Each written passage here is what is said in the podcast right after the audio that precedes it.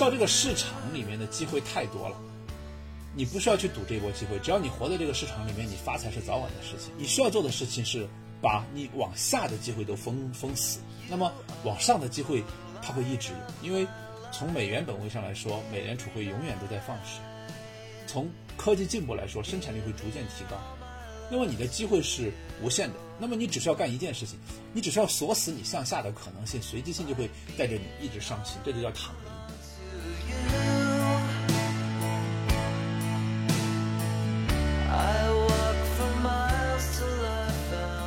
如何在他走下王座的时间，你能够把它识别出来？是不是对于你这样的非常坚信他龙头地位的投资者，是一个非常需要仔细考虑的课题？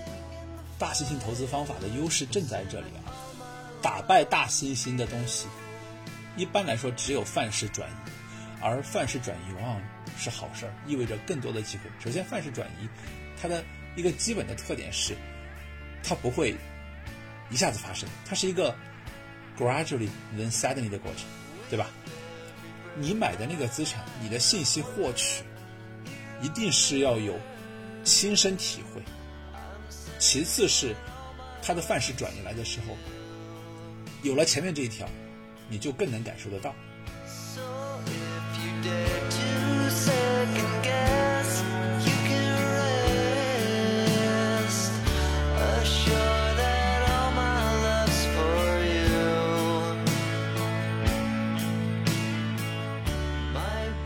反过来，如果你去拿着那种短期赚一千倍，但是随时可能把你在某个点亏光的那些这个点，那么就是说你在一个周期之内，你可能跑赢了我，我五倍和你一千倍没法比，因为你这种投资，那么你实际上你的可复制性很差，你在未来的两个周期，包括你刚刚赚了一千倍的那个周期里面，我都我都很怀疑你，就不是很怀疑啊，就大部分的人是无法保住这个战果。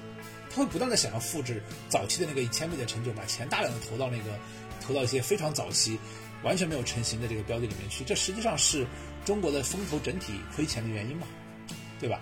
你真正的大部分的风投表面上赚的是阿尔法，它其实赚的是贝塔。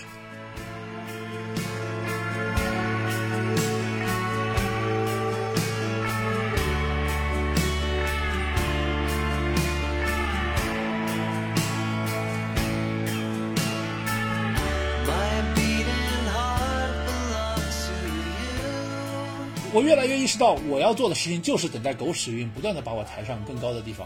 对我只需要把这个造成永久性资本损失的地方给我堵住，那些狗屎运会不断的来的。因为这个世界就是这样的，它它它不是单向往下，也不是单向往上，它会不断有东西让你往上，不断有东西往让你往下。大部分人就随着这个东西逐随波逐流，而有一些人会有意识的把向下的地方封住。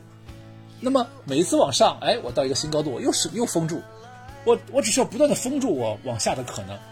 那么世界的随机性自然会把我带到那个我想去的地方。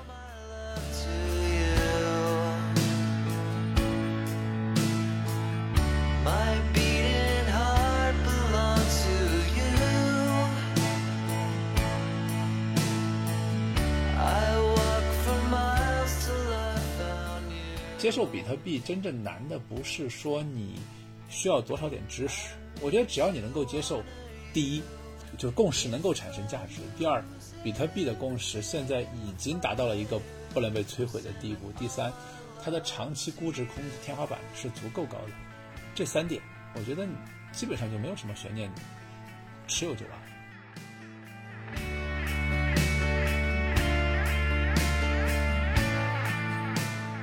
人的幸福和成功都不应该用财富定义，而应该用网络定义。所谓网络定义呢？网络有很多种定义，最基本的一种网络呢，其实是社会网络、人际网络。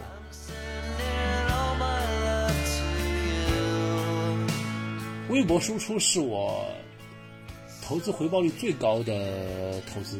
第一，我不断的连接我的知识，把旧的知识翻新；第二，是我不断的扩大我自己的，就是不断增加输出，扩大自己的影响力，它给我带来很多不对称的机会；第三是。我越写，我的这个知识的网络本身增长越快，我学东西越快。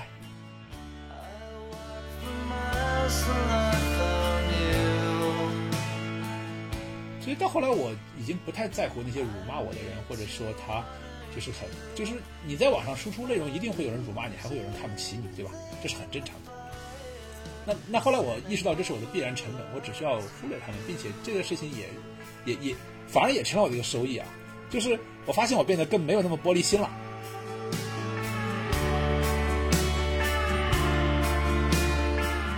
我越来越意识到，我们要我们要这样做，我们要选自己最想做的做，因为选自己最想做的做的重点在于，他会做的兴高采烈，并且做成功之后的正反馈最大。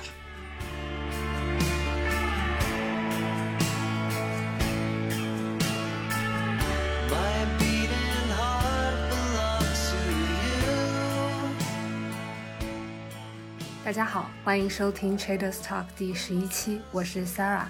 今天我请到的嘉宾是海波，他是一位对价值投资领域有着自己独到心得的独立投资人，也是一位在微博、推特十分活跃、很愿意与大家分享自己心得体会的终生学习者。那么今天我想请海波分享一下自己的投资理念以及他独到的自我提升方法。欢迎海波，给我们听众朋友打个招呼吧。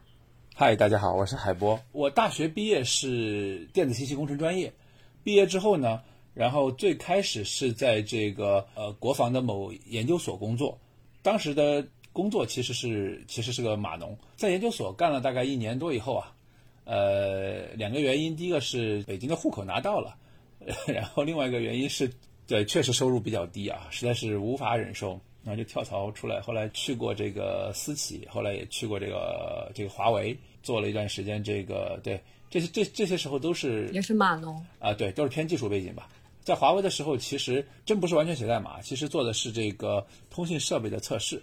呃，之后又到外企混了一圈，然后基本上就是这个研究机构、私企、国企都混过了之后呢，确实也没有找到自己适合的方向，然后大概就。开始投入了漫无目的的创业和探索，就是你过去的这些职业经历当中没有找到自己适合的方向，是因为你的兴趣点很广泛吗？我觉得主要是两个方面。对你说的那个没有感兴趣的地方，肯定是一个关键啊。我很多年以后才意识到，这里面可能还有一个关键是，就除了没有没有感兴趣的是一个直接的表层反应。它真正的问题在于，如果一个东西它不能给你外部正反馈。那你其实是很难有兴趣的感觉出来的。那会儿有还是那个很现实的问题，刚刚毕业在北京生活，你最大的问题是真的太穷了。薪资，OK。对，太穷了，穷到就是说没有任何一个日常的这种工作能让你看见希望。其实里面有很多有价值的东西，但是在那个时候也是年少轻狂嘛，对吧？那就都跳过去了，都觉得没有意义。直接的感觉是不能快速赚到钱。哦，年轻时候还是想赚钱。那肯定，那肯定。当时有一个很奇妙的错觉，是很普遍的错觉，是创业就可以赚到钱啊。这跟这个大部分年轻人的想法应该是很一致的。于是呢，就开始了很长时间的创业探索。那那因为当时确实事后来看啊，就是还是自己读书少，水平比较低。呃，我大概前面六七次创业，基本上都是。压倒性的失败，就没基本上没没一个水花，很幼稚，产生很多很幼稚的想法，然后就快速的失败掉了。那当然也很好的是，它失败的非常快速，没有给我带来什么样的成本压力。嗯，都是你一个人创业吗？呃，那创业肯定是有伙伴，但是就是说，呃，那我的失败肯定是伙伴的失败嘛，所以也没有什么，呃呀。然后在最后的慢慢的，但是就是你碰的币多了，总还是会总结出一些经验或者方法论。到最后也没有做出什么大事来，但是后面最后又做了大概三个不同的业务，然后这三个不同的业务都赚钱了。然后比较有意思的就是在这个，呃，在某一个时间点，突然突然有一个很有意思的经历是在那一年，我花了很多精力，大概一年可能赚到了呃三四百万吧。但是同年呢，我误打误撞的闯入这个投资这个圈子里面啊，当时完全是很愚蠢的新手。当时的很多操作都是，就事后来看是非常错误的，但是呢，他架不住有时候有些新手的好运，对吧？这个可能大家就在投资圈里最终待下来的人，一般他一进去就就亏光钱的人，他很快就不待了，对吧？真的待下来的人很多都有一些新手的好运，就是你不可能说你一进进去就是个高手，但是你得到了正反馈，就是你新手好运往往会带来一开始的可能过分的自大或者是过分的马虎，而遭遇新手好运之后的立刻的会有一些坑要踩。我不知道你有没有经历过这个过程？那当然经历过，当然经历过。这个新手的好运让我留下来的核心原因呢是，那年我大概挣了三四百万，然后进到这个呃投资圈来，就是那年什么也没干。我当年买了，我记得很清楚啊，我当年重仓了这个美的，美的，然后美的大概从十八拿到五十几，然后那一年一看，哎，我也赚了，也赚了三四百万，但一边是每天打电话忙到半夜，因为我我当时主要的一个业务是在做咨询，那有时候就是可能会涉及到很很晚很晚跟跟客户会沟通，那别人打电话过来，你不可能说你不理他，对吧？那然后。非常辛苦的挣了三四百万，然后在这边躺着也挣了三四百万，那个时候就开始琢磨，能不能靠躺着？对对对，我是不是方向选错了？对，然后那之后呢，嗯，就开始淡出业务，切入到投资这个投资这个圈里面。所以其实回过去看也不是特别遥远啊，那个时候应该是在一五一六年吧。如果就可能需要看一下这个。可能需要看一下美的 的这个股价大概是在什么时候，大概是从十几块钱涨到涨到涨到五十几块钱的时候，然后然后很有意思，就是呃新手的好运确实比较好。后来我事后才能看见，大概在六十级的时候，美的就开始往下走了。当然它在后面又上又又又创了高峰啊。但是我正好在五十级的时候，呃，突然呃就刚才遇到就是说家里面有些地方要用钱，于是呢。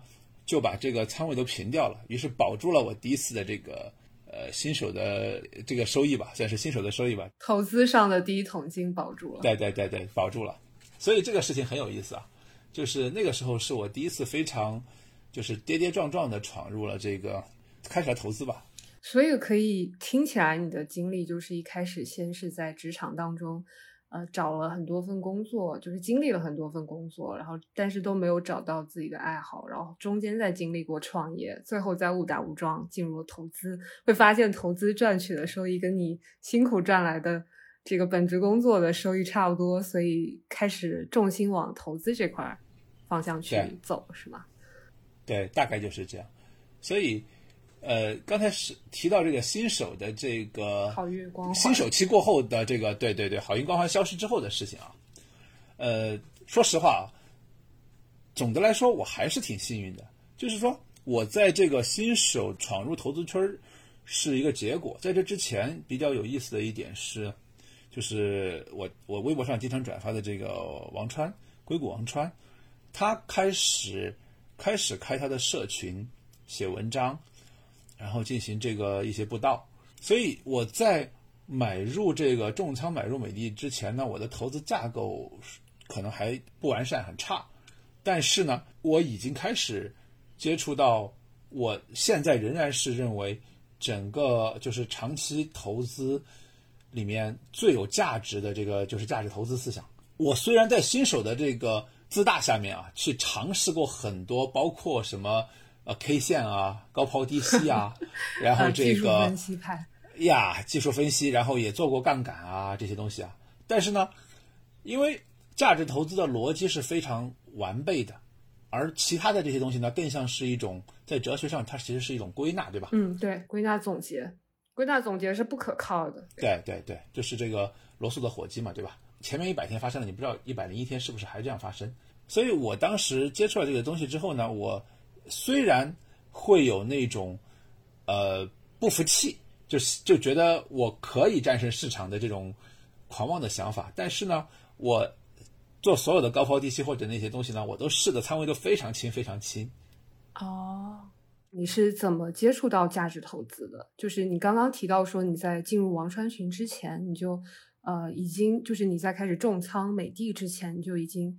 开始接触到这个理念啊，那这个理念是从哪个地方开始接触的，或者是怎么样开始逐渐从成为你的主要的投资的理念呢？时间线是王川先开始布道，我看见了文章，加入了他的群，然后我才开始重仓美的。那个时候我还在还有业务在做，然后呢，对，所以我是从王川的那个文章里面得到的这个接触到的价值投资。那我可以理解为美的就是你认为是当时一个很不错的价值投资的标的吗？就是价值投资的对象。嗯，对，嗯，就是为什么看好它？这个这个事情很很简单啊，就是说我先先说正向的，再说我事后去看这个事情的复盘。就是我当时正好涉及到我在给新家选电器，于是我就在京东上面去选这个电器。选完之后，我发现我选了十一件电器，居然无意中选了九件美的的。哦，我我本来不知道美的，我就很震惊，我为什么会全选了美的的？我就回过去看，我发现发现一个很奇妙的地方，凡是性能一样的设备，就是不管是冰箱、洗衣机这些东西啊，那美的几乎都是价格最低的。嗯，凡是价格一致的，美的几乎都是性能最高的。这证明它成本控制的很好，是吗？这个这只是个角度吧，是我的切入角度吧。于是那个时候我就花了时间开始调查这个行业。那么家电呢，就是说基本上当时这个呃格力、美的、海尔，对吧？这三大我能够看见的，就是说所有这三家公司，我就把它进行横比，我就把它进行横比。所以你看，我当时的架构非常幼稚。我做的第一件事情不是去研究说这个这个行业本身是否在快速增长。就是你要增长，你才从三三家里面选个领头羊出来，可能是最好的。我是先从这个方向去比较。那其实事后来看，当时的这个框架是幼稚的，但是，呃，事后来看，在那个时候确实，整个行业是在是在往上走的，对吧？所以这这是一个蒙到的东西。但是呢，我从这个点切入，其实回过头去看啊，当时是看见这个，呃，你看啊，这个赚了钱非常符合这个巴菲特经常说。对吧？去买你买你吃的，然后彼得林奇就这个，你从自己的体验和感受出发的东西呢，别人是很难去深造，说去把这个，呃，价格涨高多少，就是说去通过把这个股票操作啊这些东西，它是替代不了的，对吧？我是真实的消费者，我作为一个真实的消费者，我所接触到的这种信息是第一手的，无法被操作的这种信息，这在这个意义上，我是直接的切入到了这个一个比较核心的点。所以事后你看来还是会觉得当时没有选择行业，而是直接进入到你所日常接触到的消费的这个领域的这个行业去直接选领头羊去比较，这个过程是有失偏颇的，是吗？这个是你事后来看的总结。你可以从这个点切入，但是你是一定要对这个行业真的熟悉，你才可以去做这件事情，对吧？其实就是说，当时把这三家一比较之后呢，事后再看，我当时比较的这个我的分析的问题也是很大的，分析过程的问题很大。但是，就我举个例子吧，我举个例子啊，我当时就会觉得，因为格力的那个经销商的体制，实际上是呃，复述了他，就是说在这个网络上去把他的设备卖出去。那么，这是我我当时一厢情愿的看法，呃，然后海尔呢，我我在上面去搜，发现海尔好像在京在京东的三 C 上面，并没有很好的发力，至少在那个时候还没有。就是你去搜的话，你会发现你搜出来的那些排在前面的都是美的，所以这个角度是一个非常单一、非常孤立的角度，它是不足以去进行一个投重仓投资的一个东西的。嗯，但是呢。这就是新手嘛，对吧？新手总是抱着单一维度的这种，嗯，优点。我就认为，我当时的想法很简单，就是说，未来一定是电商的增长是最大的，电商的增长会比就是你传统渠道的大。这个这个事后来看，其实这个应该是对的，一个正确的想法。这个没问题。对，这个逻辑太单一了，它不能真的支持说你一定会赢。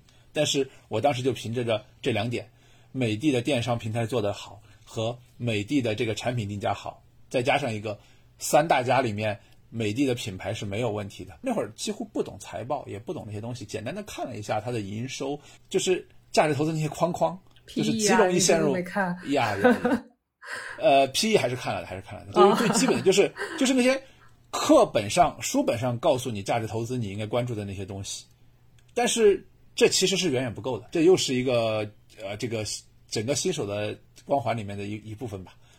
就是你大势对了，即使你错了，你还是很容易对。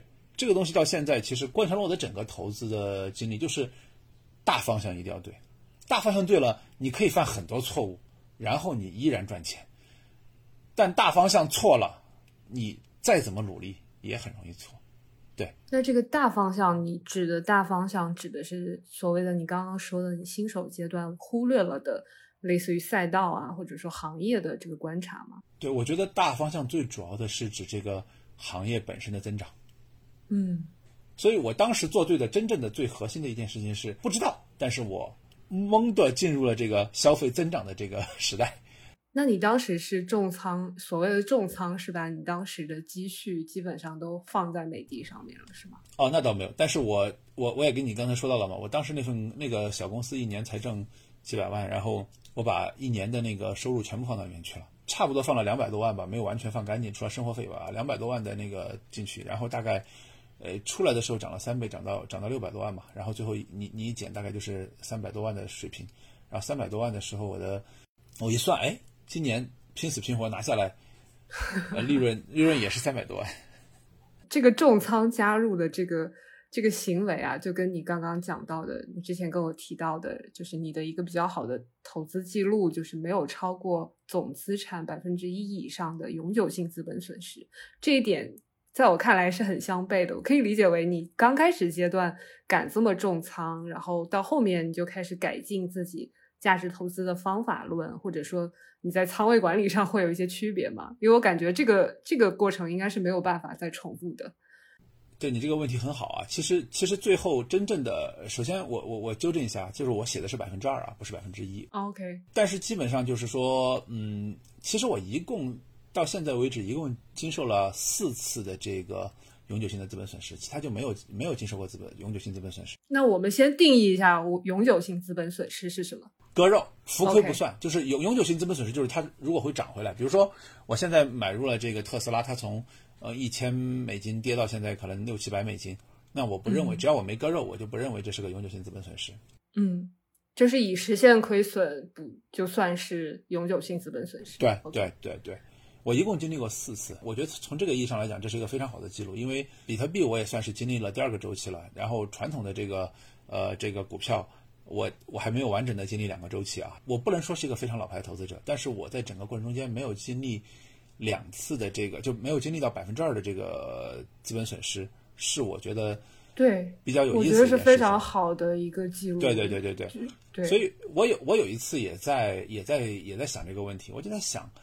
是我天赋聪明吗？这当然是一个狂妄的想法啊。事后看，其实跟刚才第一次进入美的不亏钱的这个结果是完全一样的啊。因为我后来接触到这个农村俱乐部去之后呢，我受了很多影响。我我我我不断的研究，就是在我买标的的时候，我形成一个这样的习惯，就是我会不断的把我自己选出来的标的和这个呃，就是王川推荐的标的去做这个比较。嗯，然后后来我就发现，他大部分的标的都会优于我的标的，所以在后面的几年里面啊，我几乎就没有呃去选择，就是说那些乱七八糟的标的，基本上都是经过了反复比较之后最好的那几样标的。而这几样标的呢，在很久以后我才意，就是忘川提出来是大猩猩投资呃法，这个之后呢，我才意识到。呃，这个是一个全方位、多维度的一个垄断的投资。那么这种投资呢，就是说比较有意思的是，它很难受到这个负面黑天鹅的冲击，但往往会受益于正面黑天鹅。那么像这种投资，它暴跌之后呢，很大概率的都会回来。所以我到目前为止，说白了就是我没有割过肉。那我稍微再补充一句话，就是那四次损失是怎么回事？四次割肉全是无一例外啊，全是杠杆。第一次是，呃，在腾讯上面挣了点钱之后呢，这个嫌慢，于是呢就去这个港股上面做这个牛熊证。OK。然后前面很谨慎，几千几千的往里面丢，然后都赚钱了。然后，然后有一次。就跟几个朋友一起，因为几千丢进去变成几万是一件很快的事情嘛，对吧？他那个一个月下来，腾讯涨一涨啊，你就变成几万了。就是说实话，在牛熊证和涡轮那个呃是涡轮上面，就是呃，对对对对对，我突然因为太久没做了，我都有点忘了。因为在牛熊证上面，就是说你可能赚个从你你丢几千块钱进去变成几十万、几百万的人大有人在嘛，所以那个从几千到几万，真的不是一个什么值得吹嘘的业绩啊。但当时对于一个刚刚进入投资不久，然后不断赚钱，觉得自己很牛的这样一个呃蠢货来说，就就会觉得我我我我一定是天选之子。于是有一天就不但自己干，还找了两个朋友，一人一人拿五万，一共十五万，丢进这个丢进涡轮里面去。然后当时正好是我忘了是个什么样的事件啊，我忘记了。然后腾讯发生了一个短期的一个暴跌，然后然后十五万在牛熊证里面。就是一下子就变成了一个非常讽刺的数字，我至今都记得是二百五十块二毛五，就好像讽刺我们三个二百五一样。呃，OK，所以你们当时做的都是买方，对吗？对吧？他只能做买方，对，涡轮只能做买方，对对对，他只能做买方，卖方是投行嘛，对吧？他只能做买方，对。然后就相当于是变废纸了嘛，对吧？它跌破之后，牛熊这是跌破跌破那个价格之后就变废纸，对，这是是。后面中间两次呢就更有意思了，中间两次就是。接触比特币以后呢，就是买了很多，然后呢还是不满足，就跟大家一起搞合约，也是经历完全一样的历程啊。就是开始很胆小，一点点的去，然后设置一些什么呃止损啊什么的，然后非常熟悉的故事。对对对，非常完全一个模式，一个套路。然后就是，然后就赚钱。然后那个时候，那个时候比特币价格还很低。然后呢，慢慢的从从这个呃两个比特币，慢慢的搞到了赚到了十五个比特币。但当时投进去的仓位很低嘛哈。嗯，做多的合约方向对吧？对，做多的合约方向有带杠杆是吗？做合约，他怎么可能不带杠杆呢？几倍杠杆呢？这个问题把我问住了，有点有点有点久了，不记得了。就是哦，而且它是这样的，就是我太久没做合约了，但是我印象里面它是你那杠杆倍数是你设置的，但是你可以不断的加，也就是说，嗯。我我确实有点记不起细节了，就是比如说你设置十倍杠杆，但是你前面只买一点点，那其实你的杠杆是低于十倍的。然后你你随着你它不断的涨，你不断的加，你是可以以把这个杠杆率逐渐就是推向十倍的，对吧？那就是说你如果全仓买进去，开始就十倍。我确实不记得是多少了，但是但是我最记得的是在某一个时间点，一下子把这个呃十五个比特币啪就给我打归零了，爆仓了是吗？对对，爆仓了。OK，呃，但是因为我前面取了一点出来，所以我就你永久性资本损失不能算你最高那个点，从十五个跌下来那一点嘛，对吧？嗯，你应该算的是你投入的那个点，对吧？本金，你投入的那个点，对，赔投入那个本金。然后本金我当时是取了一些出来，我具体记不得了，但是我我我我印象里面我应该是取了一点几个出来，然后呢，呃呃，大概是亏掉了零点几个，然后。这样的事情呢，我不服气，老想把那个赚回来，然后就收手，又干了一次，完全一样的这个故事重演。于是 这没什么好说的。这第三次是吗？对，这是第二次，第三次。第三次以后，我就沉寂了很久。那个时候我已经意识到杠杆有问题了。那那那个时候呢，我就开始追求所谓的各种场外杠杆或者什么样的东西。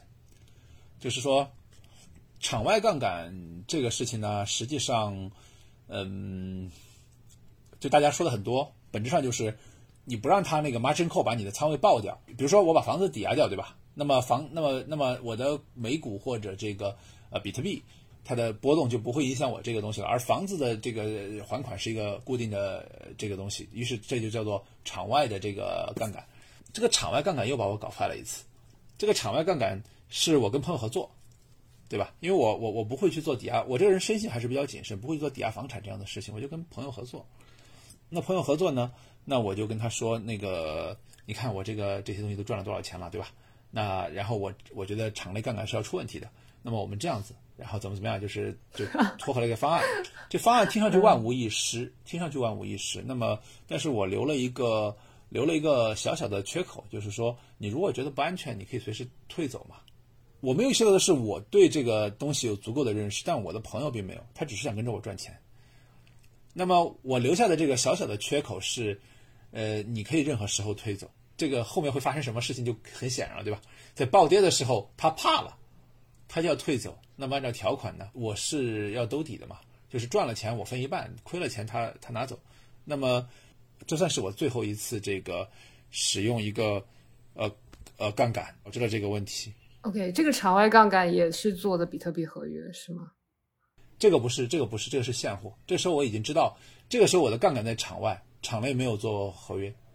OK，所以你只是做比特币的现货，就是相当于是现货指的是你会高抛低吸吗？还是我不我不高抛低吸，我只是买了，买了之后呢，呃涨涨了之后跟他约定个结算日期，然后我就是认为在这次结算之后呢，我一定能挣钱。哦，但那其实拉长时间周期来看是一定会挣钱的，是。那你是这样的，那我但是在这个事情上面，在这个事情上面，嗯，对对方的认知很重要的，就是他如果对比特币这方面不了解没错没错没错。所以后来我其实还做过这样的事情啊，但是呢，那个时候呢，我就把这个定得很清楚了，我就定得很清楚。我后来做这个事情的时候，我就我就说清楚，我说我说退出的权利在我，但是我给你一个最远期的长期，就是足够远的时间。其实真的要讲的话。在那个时候，我对杠杆的危害都还是没有认识的那么清楚。就是事后啊，很多就是你现在在看啊，现在在看，我当时设定那个我以为足够安全的那个时期，确实是正好就结算掉了，我们之间没有产生什么问题。但是呢，你有没有意识到，呃，这个问题是完全可能产生的，对吧？比如说，就想就以最近这种这种行情来说，如果我的结算日期在今天。那我其实仍然是有可能爆仓和亏损掉的。嗯，如果你是现货的话，只不过是你现货不太值钱，就换算成法法币的话，对吧？对，但是但是你带了场外杠杆。对，带如果对带场外杠杆嘛，核心是带场外杠杆，对吧？所以，我当时赚就在场外杠杆上确实也赚了一些钱，但是呢，呃，就是说这个亏钱也亏在这儿，就当时但这几次都很少，都非常少，每一次可能就是。你说的这个百分之二指的是占你的总资产的百分之二，那是不是就是你割肉的这个部分，就是你本来投入的本金就不是很多呢？对，其实也不是总资产哈，比这个还要少一些。如果按照总资产算的话，可能还要少一些。是，我是算的是这样的，我是算的是风险资产的百分之百分之二以下。但是就是说，呃呃，我在某几个阶段啊，其实风险资产的比例放的很高。嗯，就是说固定资产那些不算。对对对，固定资产和少量的存款不算。我一直我我我当时当时我在大部分时间的水平都比较低，所以就是说当时的固定就是那个存款的配比是非常低的，现金配比是非常低的。我是一直到二零年以后，我才开始意识到，但是没有做到。二零年以后，我一直在努力的减仓，就是说用各种方式减仓，就意识到。意识到什么？现金为王吗？对，意识到你必须要，就是意识到这个市场里面的机会太多了，你不需要去赌这波机会。只要你活在这个市场里面，你发财是早晚的事情。只要你，你要你需要做的事情是把你往下的机会都封封死、锁死。那么往上的机会它会一直有，因为从美元本位上来说，美联储会永远都在放水；从科技进步来说，生产力会逐渐提高。那么你的机会是无限的。那么你只需要干一件事情，你只需要锁死你向下的可能性，随机性就会带着你一直上行，这就叫躺赢。因为你靠的不是你的努力，而是随机性在不断的把你往上带走。所谓的你说的向下的机会，指的是那些比较不好的，或者过滤掉那些劣质的资产投资机会吗？我觉得向下的机会就是指你可能造成永久性资本损失的机会。包括，就是我们说的是包括标的，还是说包括一些投资手段，比如说杠杆？Both 是的，标的和投资手段都是。你使用杠杆，呃，然后投坏的资产，对吧？这两在这两种情况下都会明显的产生这个，就是说造成你永久性的资本损失。那你只要把这些爆仓的可能性封杀掉，把这个坏你不投那些坏的资产，那种会让你损失掉的有可能损失掉的资产，那么你只需要躺着。对吧？就是比如说特斯拉、比特币这些这些资产，它自然就会带着你越涨越高。嗯，对。那这么听起来，似乎你说的，呃，你说的价值投资的这个标的以及你用的手段，基本上都是我们可以，我可以理解为是不是基本上都是指的是买入某一个优质标的，就这么一个投资手段，而没有包含着其他的，呃，就是你有没有结合其他的一些衍生品？有的，有的，有的，就是说。买入是最主要的手段，也是最大的仓位所在。但是，说实话啊，就币圈里面经常有人说手臂比手寡难，这个我想所有的人都能感受到啊。当 holder 很难。对，今天其实就是一个非常好的时间来说这个问题，对吧？就大家都应该感受到手臂比手寡难了。从这个六万多跌到这个两万左右，大家应该很深刻的意识到手臂比手到三位数呀。所以 是。所以就是说，在这个过程当中啊，就是完全坚守不动是非常逆人性的。所以这其实也是当时最早期去尝试这个呃期货的，就是各种这个不是杠杆的原因嘛，对吧？所以在那个时候呢，我花了一点时间把那本经典的这个期权、期货及衍生品那本书整个看了一遍，把所有的这个衍生品的这个包括的设计原理啊，然后有期权的希腊值啊啊这些东西全部都看了一遍。与此同时，还还有信读了这个塔勒布的这几个系列，对吧？就是对黑天鹅、反反脆弱，包括这个非对称风险啊，就是随机漫步的傻瓜，傻对，全都读了。那个时候全部读完了之后呢，才意识到，如果你从交易的角度来看标的，你没有一种必然赚钱的方法，对吧？我的意思是，当你风险被对冲完的时候。你的这个呃利润也就趋向于这个存款利润了。呃，当你风险有敞口的时候，黑天鹅就一定会干掉你，迟早，sooner or later，对吧？你可能今年不会，明天、明年不会，但是十年或者二十年会。对，除非用一些反脆弱的手段。对对，就是说，其实所谓的反脆弱手段，这里面有有一个点的本质是，你是没有风险敞口的。或者说你的风险敞口足够小啊，就是不对称风险，对吧？你买一张，你买一张期权，你的风险敞口非常小嘛，对吧？买一张期权可能就是，呃，十几美金乘以这个乘以一百，可能就一千多美金，那亏就亏掉这一千多美金，你的风险敞口就这么大一点儿。那么你，但是如果你一旦胜利了，那你可能就是说四十倍，对吧？这是经常发生的事情。那么你买一张虚值的期权，可能它涨四十倍的话，一千多你可能涨下来几万美金。那么，那么本质上是，你你的风险敞口有多大？决定了你最终有没有刚才我说的被爆掉的可能，就你的风险敞口不能让你被爆掉，然后你再反过来去考虑说，你承受了这么多风险敞口之后，你能挣多少钱的问题，对吧？那么我后来我后来采用的方法就相对来说比较简单，我如果用期权，我我我一直做期权，但是我有一个特点是我从来不算希腊值。这个点我对我我一直很想问你，就我认为，如果你需要算希腊值，说明你是一个很精密的系统。就一旦这个呃波动超出你这个系统的设计，你就完蛋了，对吧？就是哦，这个很容易理解。就你宁愿粗糙的正确，对吗？对，我要逼自己不要精细的错误。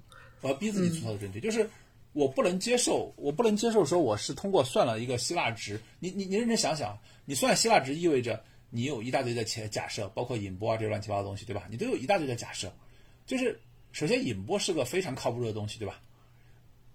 它是一个从事后来看它总是准确的，事前来看你是不好说的，对吧？变化了之后它也变化了。它很受市场的情绪的。对，所以就是比如说我如果说我做期权的时候，我需要我需要去计算希腊值的话，这意味着我的这个呃组合也好，或者我的单这就是单一也好，我我我要假设。把价格落在哪个区间，或者说这个引波或者其他东西落在某个区间，对吧？那么这些东西呢，对我来说，我认为你这个假设是站不住的。那你后面算的所有数学做法都是错误的。那那那我们可不可以这样看啊？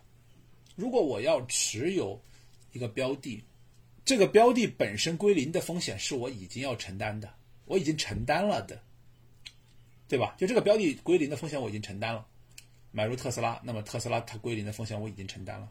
好，那既然我已经已经承担了这个风险，在这个前提下，我有没有可能把这个敞口多加大一点点，大到我不就是说，举个例子啊，我说个数字可能比较容易那个啊。假如说我我已经买了十张特斯拉，就十手特斯拉，按照中国的说法，十乘以一百股，美国没有这个美股上没有没有没有这个手的说法啊，你可以买一股两股，但我们假设我买了一千股特斯拉。呃，这个东西也许占我整个资产比例的百分之二十，我随口乱说啊。那么我现在再买再买两百张特斯拉，两百股特斯拉啊，就是两张，也就是说比原来增加了百分之二十。那么即使这个归零的风险，现在我的风险敞口变大了，但是呢，我依然不会破产，对吧？就是说，如果这这百分之二十二的这个就是这一千二百股的特斯拉归零了，它可能只占了我百分之二十一二，我我没仔细算，我随口乱说啊，就是说的这么这样一个比例。那么，那么现在，那么我多买这两百股，我用来干什么呢？我用来做，我我用来做期权，用来做背对的期权。比如说一个最简单的方法，其实大家都差不多。我发现就是期权卖方基本上都差不多，只要你背对卖，结果都差不多。我我拿这两百，我拿这两百股，我去卖 call，对吧？如果他我我卖个虚值 call，所以你背对的这个部分只只有这两百股等值的这个，就相当于只只卖了两张 call。对，只卖两张 call。我只是举个例子啊，我我买两张 call。那这跟你总总规模有卖两张 call，对，卖两张 call。如果它行权了，你就变成现金，你就再卖两张 put 嘛。这相当于一个概率更大的高抛低吸。那么这一部分呢，原来你本来是准备放现金的嘛，对吧？那我这样产生现金流，实际上是比你放现金的收益更高。而如果它啊，就是说在你卖在你卖 put 的时候满仓暴跌了，你无非也就是低价把原来你想买的那个标的。多买了百分之二十，这好像是一个我自己觉得我可以承受的风险。那么在这个承可承受的风险里面呢，我产生的现金流，我现在有一个相对来说免费的现金流了，对吧？就是说，呃，不能说免费吧，是这个低风险的现金流。那么这个现金流我就是对，就是我还是要重复刚才那句话，我已经就收了一些期权费，对对对对对，我已经承担了这个风险，对吧？我已经承担了这个风险，承担了这个归零的风险。这其实意味着这是一种价值投资。我的前提是，如果同样用这个刚才这个策略，我卖卖 put 的是一个是一个垃圾币，这个垃圾币它会归零。那么当我在低位卖出 put，然后它归零的过程中间，我实际上是重仓归零了，比原来的仓位更大的归零了。所以我的假设前提，这个东西长期是涨的，我才可以这样做。对，但是。这个实际的过程下来，不会有卖飞的情况一定会啊，一定会啊，卖扣一定会卖飞的情况。那这种情况，你是依然坚持着，就是不断的卖扣卖 put，还是还是会根据这个趋势来做调整？这里面有两点啊，第一个前提是我已经建立了我原来的仓位了，就是说我刚才说了，我有一千股那个，就那一千股已经放着，对吧？对，那是我的仓位嘛，对吧？那是我决定的仓位，就是那个仓位已经到了。那么卖飞了，对我来说，我是我并没有什么损失。这这部分钱本来是打算放现金的，卖飞了，这是一个卖飞了，其实没有关系啊。卖飞了，我再卖 put 嘛。对，那你的 put 就只能抬得很高。对对对对对，实际上实际上你你会发现，如果这个东西一直在暴涨的话啊，一直在暴涨的话，然后你一直 put 不进来的话，那么你能够卖的 put 数字就越来越少了。那么实际操作中，我确实会做一些修正啊，但这些修正都是都都是细节。举个例子啊。比如说，我觉得，就我刚才说的时候，我完全不参考这一句话，可能从这个意义上说稍微有点问题啊。比如特斯拉，我看见确实，比如说它要入标普了，对吧？我不可能这个时候去卖 call 吧，对吧？我不可能在这个时候卖 call 吧？对，就是我会大致参考一下。但是我这个这个做法的关键在于，关键点在于我错了的时候会发生什么？我错了的时候什么也不会发生。我错了的时候无非就是，呃，卖的便宜了一点，我并没有从法币本位上我还是赚钱的，对吧？嗯，就你错了的时候，指的比如说，如果你卖 put 的时候它暴跌的话，对它它呃，如果你卖 put 的时候它暴跌了的话，那相当于你手中的这些资产，一边你一一一千股的资产也变得没有之前那么值钱，对，然后对一千二百股，现在交割之后变成一千二百股，现在风险就是你能够接受这一千二百股是以一个就是在手中变得不值钱，你也觉得可以接受，我我我接受这个，就是说。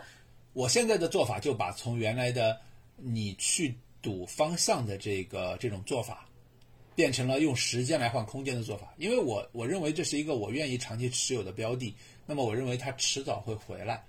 那么我实际上是用时间去把那个高抛低吸这个的风险给给抹平了。因为你高抛低吸的时候，你你你你可能你为了制造现金流，你拿这我原来这一千股去高抛低吸。实际上会导致的一个结果是，你真正的就是说挣大钱的这个资产给损失掉了。我不知道我说清楚吗？就是原来那一千股是你的不动的，是你的核心仓位，是不动的。对，就是相相当于其实你的核心的理念是这一千股长期的时间来看，它一定是会上涨的。那其实这里就有两个问题，就是首先第一个问题是所谓的这个核心的优质资产，你是怎么挑选的？你刚刚提到一个词叫做大猩猩资产，对吧？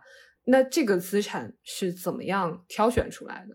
这个是刚刚提到的价值投资的部分，然后其次才是你用期权或者其他衍生品去做收益增强的部分，对对吧？我们先聚焦在第一个问题，就是你怎么挑选出这个？你首先你跟我们说一下什么是大猩猩资产，然后又是怎么样挑选出这种资产？呀，这是一本书啊，这本书就叫做《大猩猩游戏》（Gorilla Game）。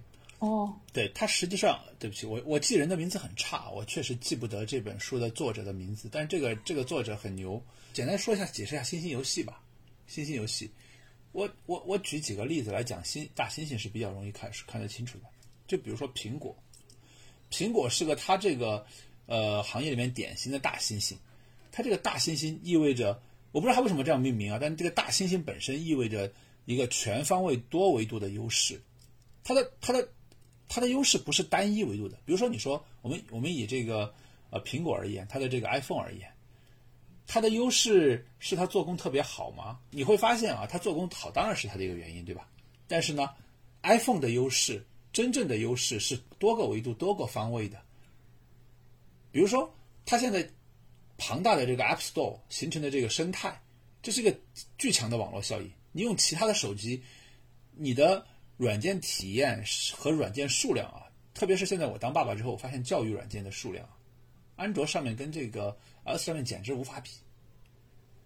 这使我一个喜欢用安卓手机的人都不得不买一个 iPad 来跟孩子使用，对吧？那么苹果不仅仅只是在这些上面，苹果的苹果的供应链基本上不用我讲，对吧？所有人都知道苹果的供应链有有有有多么的强大，那就是说。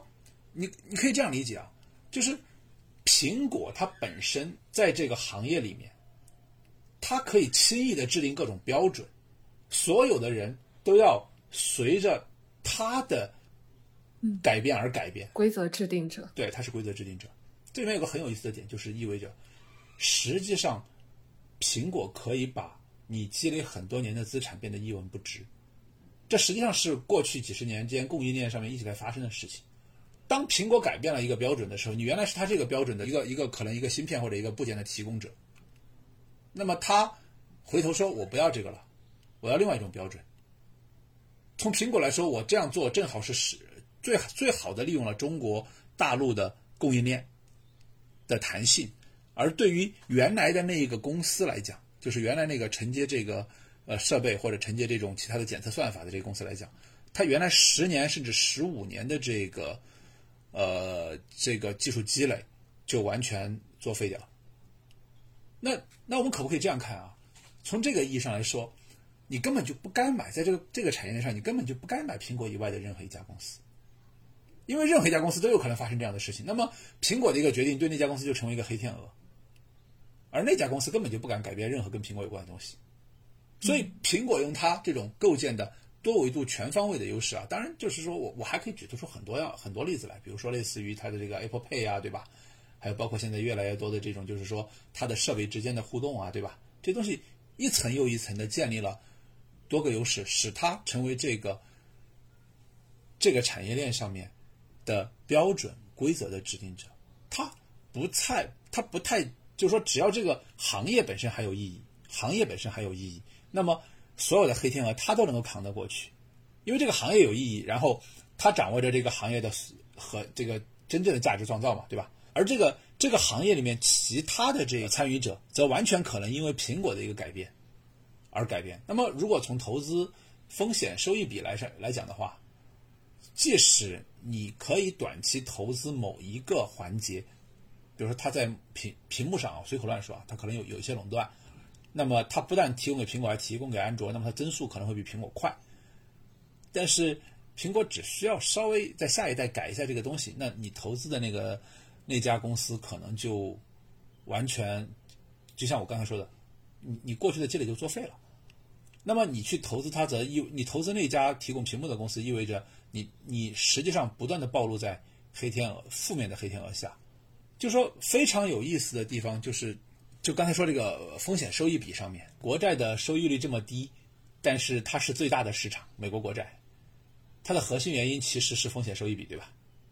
所以在投资上面，大家都是风险资产，仍然存在这样的风险收益比。你越投资那种短期的东西，你越就是说短期增长快，但是它不是大信息的东西，你越要收集到更多的信息，它对你的要求，对你投资的要求会变得很高。对你控制风险的能力会变得很高。而这个风险发生的时候，就是你失败的时候。你可以选有风险资产和无风险资产的情况下，你买买国债是一个是一个这个无风险选择。如果我把范围缩缩小到风险资产这个范围里面，对吧？因为风险资产是我们赚钱的地方，对吧？那么，呃，苹果是这个风险资产里面的无风险资产，大致就是这个意思。苹果它在这个行业当中的垄断地位啊，毋庸置疑的。我相信这个也是很多人的共识。但是我的问题是，其实是可以看到很多过去的行业的标准制定者。可能就是比如说英特尔的芯片等等，类似于这样，就是这种标准制定者，他也是在不断轮换的。那如何确保就是你所选的这个标的，它一定会在你所投资的这个过程当中是一个，就是如何确保它护城河的稳固？如何在它走下王座的时间，你能够把它识别出来？是不是对于你这样的非常坚信它龙头地位的投资者，是一个非常需要仔细考虑的课题呢？大猩猩投资方法的优势正在这里啊！打败大猩猩的东西，一般来说只有范式转移。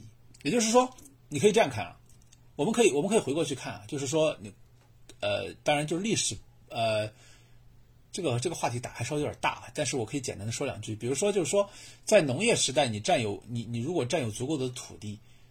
你实际上是无法被打败的。那么，但是工业时代之后呢？你会发现土地好像也没有那么重要啊，不是没用了，是没有那么重要了。这是开辟了个新维度，这是范式转移。那么你再往下发现，呃，我们信息时代达达到了之后呢，呃，工业时代那些设备呢，当时的这个市场垄断度啊，那些也不一定那么重要。就是说，我们互联网，我们互联网发展起来以后呢，它本质上并没有把这个，并没有剥夺。这个农业生产者和工业生产者的资产，它只是把它边缘化了。那么大猩猩也面临同样的问题。在范式转移发生之前，大猩猩的垄断地位是坚不可摧的；而在范式转移之后，大猩猩会被推翻。而范式转移往往往往是好事儿，意味着更多的机会。首先，范式转移它的一个基本的特点是，它不会一下子发生，它是一个 gradually then suddenly 的过程，对吧？比如说。比特币肯定是一个范式转移。那么，比比特币到现在多久了？是的，这只大猩猩从严格的说是零九年开始，对，零九年开始，零九年底开始，一直到现在了。它算是越过鸿沟了，但是呢，它后面的路还很长很长。所以，就是说，下一代的这个范式转移，我我们知道，只要时间足够长，一定会有下一代的范式转移。但是呢，范式转移往往意味着新的机会。你只需要对这个领域，就是你的大猩猩，比如说举举个例子啊，就是说，呃，台积电其实也是个大猩猩，对吧？我觉得它也是一个非常明显的大信息。就是因为台积电如果发生了范式转移，我我我不够敏感，我感受不到啊。它不是跟我生活，对苹果，你如果日日在用的话，你会感觉到，对，就是我的我的我的信息收集渠道，如果是我可以长期主动验证的。我就非常容易发现这里面范式转移在发生或者没有发生，而反过来，如果说我只是想通过读读财报啊什么的，就就去发现一个范式转移，这是不可能的，对吧？因为它是它是一个非常滞后的一个东西，就是如果这个东西都已经反映到财报上来了，你可以想象啊，也就是说，我们如果从现在开始再过再过五到十年，那么购买比特币的公司，那它可能就会你就会发现。呃，就是比特币的增长已经能够反映到它财报上来了。那么，其实从零九年到这个，呃，也许从现在开始五年，就是二零二七年之间最大的涨幅就已经就已经过去了，它是非常滞后的。而你持有原来被比特币推翻的范式的这些这些东这些资产啊，我我也没想到是什么，我只是也也许是黄金，对吧？那个时候可能已经跌到不成死相了，你才发现哦，我这个资产已经不行了。但是反过来，如果如果你像刚才说的，你是苹果。呃你天天在用这个 iPhone，但有一天你突然发现我不想用 iPhone 了。你天天在用微信，但有一天你发现你不想用微信了，这是非常容易发现的。所以你刚才说这个问题，其实就很容易被理解。就是第一是，你买的那个资产，你的信息获取一定是要有亲身体会；其次是它的范式转移来的时候，有了前面这一条，你就更能感受得到。所以在这个在这个情况下，其实你不能简单的把大猩猩看成是龙头哦，因为龙头是表示它现在是最强的。比如说，在这个一个很好的例子是我一直在吐槽这个宁德时代啊，在这个新能源起来之后，宁德时代一直是个很火的标的，它是龙头，但是呢，它不是大猩猩，它是它制定行业规则吗？别人无法和它竞争吗？它既不制定行业规则，也别人也很容易和它竞争。按照这个《新大猩猩游戏》这本书里面的说法，这种是叫做国王的游戏。国王的游戏就是说，你本质上不是你没有那种垄断能力。这这本书可以说是博大精深啊，就是我自己觉得我自己这本书大概读了两遍，我现在时不时还会拿出来读一下。最近就是因为研究这个 NFT 的事情，我觉得想不清楚，我就我就我我就我就拿出这本书再又又再继续翻。所以我个人的感受是，嗯，你可以花时间，你可以花时间读一下这本书，是应该严重推荐的。好的，所以其实龙头离标准制定者还是有差距的。对对对，那本书的第一章就写了一个很有意思的例子啊，这个例子我觉得我觉得比较容易说服大家，就是说，假如说我们以制造业而言吧，制造业而言，那么在某一个新的领域出现之前呢，你会发现它是每家都有自己不同的标准的，对吧？就是说。呃，你你想这么知道，我想这么知道，知道说都合用。那么，你很难从这一百家或者一千家这个公公司里面选出一家是比较比较好，就是说呃比其他好很多的。但是呢，它总会，那么你产出来的一百种产品，一百种标准，你下游的加工商和再下游的用户简直没法没法用了，对吧？没没办法。于是呢，可能你下游的有几家大厂商会会偏向于。选出质量相对较好，甚至不一定是最好的某一个，就是去作为它的这个上游来来进行加工。那么一旦你获得了因为运气，或者因为你质量的微弱优势获得了下游的这个呃支持之后呢，你就比其他的你原来领先的也许是百分之一或者千分之一的优势，可能就变成了百分之十的优势。而这百分之十的优势本身意味着资源迅速向你靠拢。什么意思呢？就是你下游越把你作为一个标准来加工，那么你这套标准，因为下游厂家也存在它的横向竞争嘛，对吧？那么下游厂家也它的，比如说 A 厂家选用了 A、B 厂家选用了你，那么 C、D 厂家就会发现，哎，你的上游扩大了，你已经扩大百分之十的规模，你的成本会显著降低，那么下游的 C、D 厂家就更有可能选择你，于是这个良性循环就这样起来了，你这百分之十的优势会扩展成百分之三十、百分之五十，最后变成碾压性的优势。最终，你那套原本只是你随便定的这个，呃，这个标准，会成为整个行业的标准。当然，在整个纵向的产业链上，你是否能成为这个呃标准的制定者，还有具体情况具体分析。但是，你可以理解的一点是，在从最开始到你这个标准成型的过程当中，你的增长是迅速而无可逆转的。嗯，这里我有一个问题，就是。呃，所谓的刚刚说到的龙头，比如说你刚刚举到的反例，比如说宁德时代这种龙头，它离你刚刚说的进入这种良性循环，成为标准制定者，它的差距在哪里呢？它不是差距问题，它是没有可能的问题。它是在整个价值链条上面，它是个供应商，它不掌握网络效应最强的客户。对，你可以理解，就在苹果这个这个产业链上面，你。中间做供应部件的，你可以取得一个临时一段时间的垄断，但是苹果会非常有动力来绕过你这个垄断，它会，对吧？你一旦垄断，你把它的利润抢去了嘛？那这个时候就是你和苹果之间的斗争了。那么你，那么到底谁掌握着关键资源？苹果掌握着这个呃网络效应最强的用户资源，就用户不会管你上面用的是这种屏还是那种屏，用户只会管我拿到手里的是个什么东西。那么苹果离用户近，苹果掌握着这个东西。对吧？所以就是说，宁德时代的问题在于，它所从事的产业链环节，它可以成为短期的这个呃，就是说标准制定者越长越大。但是当它和苹果这个纵向去斗争的时候，横比的时候，宁德时代在那个时候，在某一段时间里面，已经成为了呃这个快速增长，对吧？就是刚才我说那个流那个过程已经实现了。但是纵向来讲，第一是没有网络效应嘛，苹果用用你也可以用，别人也可以，不是苹果就是特斯拉用你也可以用，别人也可以，对吧？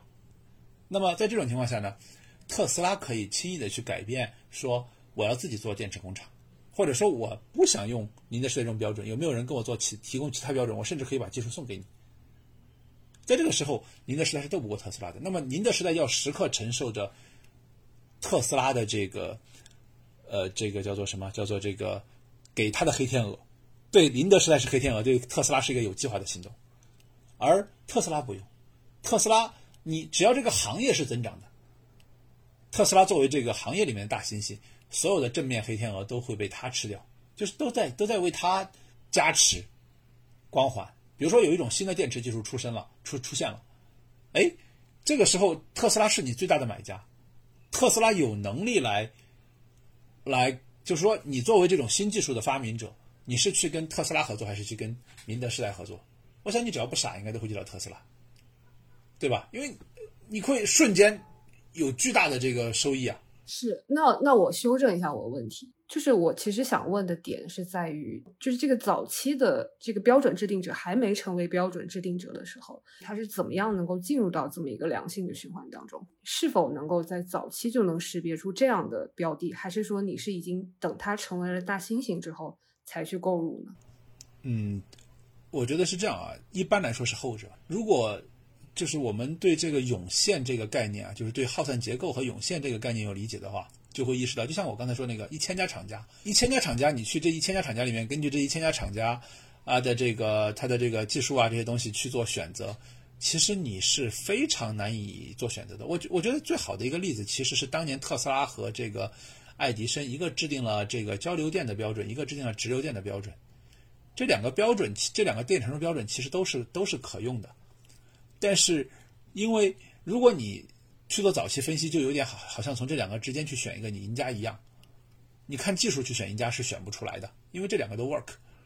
那么，那么，那么最终它跑出来之后，你就很容易选择了。一旦这个呃交流电已经占就是占领的市场很大了，对吧？那么这个东西就会越变越大，所以你在早期去选它的时候呢，你需你越是越早期，耗费成本高，对，你的成本耗费很高，就是你需要关注的维度越多，比如说你可能要关注当时爱迪生的影响力啊，或者这些东西，对吧？那么所以这些东西就会就会把你的整个系统变得越来越复杂，那么最终就是说，你你需要考虑的维度越多，你的胜率就越低，对吧？因为每个维度如果你有百分之十的错的机会的话，对吧？那这个沉积起来就是个非常大的。非常大的那个呃折扣，所以我的维度越少越好。那么，当我一个呃苹果作为一个大猩猩已经出现了，然后特斯拉作为大猩猩，比特币作为大猩猩已经出现了，包括以太坊，这个时候我去我去买它，我是处于一种不败之地的，有点像右侧验证一样。对对对，但是这个右侧验证还比还不是股票的右侧验证，因为在这个时候市场往往没有认识到它。就是以特斯拉在这个个 M 三，就是就是 Model 三的这个产能爬坡完成之后，市场就完全认识到了特斯拉的这个潜力，然后特斯拉就开始了那个几个月暴涨几十倍的这个过程。就是你的购入的这个时间点是需要是在它成为大猩猩之后，但同时又还没有被整个市场公认为大猩猩之前。我觉得是尽可能做到这一点，即使你没有做到这一点也不重要。可以这样去理解：腾讯涨了，对吧？腾讯从上市以来涨了几百倍，微软从上市以后涨了一千几百倍。那么，你真的很在乎你是不是在那个上市那几天，或者在那某个暴涨之前买到的吗？你只要在，就可能可能任何一个点买到它，你都是你都你只要躺着都可以打赢那些看上去短期之内赚了个可能一千倍，但是。长期会把钱还回去的那些投资组合，嗯，我我这是个简单的数学问题。比如说，我每个周期，我我每个周期能够通过这种嗯大猩猩组合，我赚个呃七年哈，我我我随口乱说一个数字啊，我七年我赚个赚个五倍啊，我我随口乱说的。那么我我七乘以七可能就是就我两个七年十四年，我可能就是二十五倍，三个七年可能就是一百二十五倍啊。那么那么反过来，如果你去拿着那种短期赚一千倍。但是，随时可能把你在某个点亏光的那些这个点，那么就是说你在一个周期之内，你可能跑赢了我，我五倍和你一千倍没法比。但在下一个周期，你胡乱的，因为你这种投资是不断的在受到各种就是外部条件，就是黑天鹅的影响的，对吧？那么你实际上你的可复制性很差，你在未来的两个周期，包括你刚刚赚了一千倍的那个周期里面，我都我都很怀疑你。就不是很怀疑啊，就大部分的人是无法保住这个战果的。他会不断的想要复制早期的那个一千倍的成就，把钱大量的投到那个投到一些非常早期完全没有成型的这个标的里面去，这实际上是中国的风投整体亏钱的原因嘛，对吧？你真正的大部分的风投表面上赚的是阿尔法，它其实赚的是贝塔。比如说你你是因为投投中了这个呃公司赚钱的吗？不是，你可能就像我当时买美的一样啊，我也可以，我事后也可以跟人家吹，老子进入这个行业第第一笔投资我就赚了三倍，重仓赚了三倍，我也可以跟人家吹。但是我真正的原因是我蒙到了这个呃蒙到了这个呃消费上涨的这个这个大趋势，对这个大趋势。那么在这个赛道里面，可能大部分稍微好点的都能挣钱。所以表面上你的辛辛苦苦，呃，干的这些事情都是无用功。你真正做对的是，就是在这个呃贝塔足够大的这个赛道里面，在这里玩。我其实刚刚还有一个点，我觉得很有意思，就是你提到的范式转移，就是你刚刚也提到农业经济，再到工业经济，再到现在的信息经济。信息经济之后，其实分几个阶段，比如说我们一开始说的计算机硬件的发展，然后再到后来的互联网阶段。也许我们现在就是正在见证这个密码经济的发展的这个阶段。那是不是在你看来，比特币也是一个呃比较明显的范式转移，才让你进入到数字货币这个领域呢？就是因为我刚刚听来，你很多的投资啊，不管是 A 股也好，还是美股也好，就是都是聚焦在股票这个领域，可能辅助一些衍生品，在做一些收益增强。那呃，进入到这个数字货币领域，原因是什么呢？是不是是跟刚刚你说到的范式转移有关，还是有一些机缘巧合的契机呢？我觉得这两个应该都有哈。我觉得这个事情很有意思。最开始接触比特币的时候，真的是什么都不懂比特币。很有意思的是，我买入的第一笔，实际上我并没有把它当成一个投资。我买入的第一笔是非常早的时候。有一个搞不清楚这个，就是对 IT 就对这个软件这些都不熟的一个朋友，他想要购买，委托我帮他买了一些，就他甚至不知道该怎么搞这个钱包，用那个老的钱包，于是我花了时间去帮他研究买了一些。那个时候我完全没有理解到这会成为一个投资，所以这是我的第一次初接触啊。但真正的接触呢，实际上是非常后面是在这个王川俱乐部里面，越来越多的人在谈这个。呃，数字货币投资的事情是我发现，好像我我也听小博说，就是大概从可能是 近几年开始加入王川大群的人，很多都是币圈这个圈子的人。对对对，你其实可以看得出来，这是一个这是一个阶层崛起的标志，在这个圈子里面赚了钱的人越来越多了，所以他们有了越来越多的要寻找同道、要获取认知的需求，并且他们也付得起钱。来为这个事情买单，所以你会发现，你会发现，就说，这个圈子、这个群里面仍然有很多传统金融或者是跟这个传统金融无关的人进来，但是进来的最多的还是还是这个呃 crypto 进来的人。对，所以我具体的接触过程呢，基本上就是这样。但是认知它的过程其实非常漫长，非常漫长的。就是说我非常，我现在看见那些不能够认识认知它的人里面，有很多人是我我所我认为是高手的人，我也非常理解。我觉得这个东西其实跟你。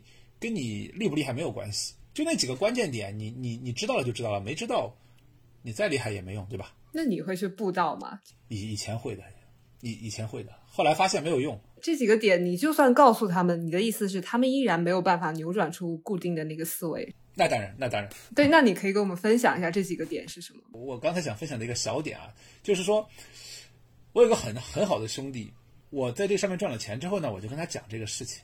然后呢，呃，他就带着他兄弟一起来找我聊聊完之后呢，呃，我就觉得他们是就像你说的，那个时候就是真的是为朋友，包括也也对这个东西的热情，我就想跟他们布道。那么那个时候我就很认真跟他们讲，然后每次去那边出差，只要是经过他们那儿一起吃饭，我都会跟他们讲一下这个东西。那那那个时候呢，我就我认为他们是热忱的想要理解这个东西，直到某一天，嗯，也我最后一次跟他们提这个事情的时候呢。其中一个表现过去一直表现的很热情的人跟我讲说，比特币是历史上最大的庞氏骗局。我就我就意识到我前面说的话都白费了，所以后来我就在那次以后啊，我们再见面我就我们就吃吃喝喝再也不讲了。反正就是说，成年人是无法被教育的。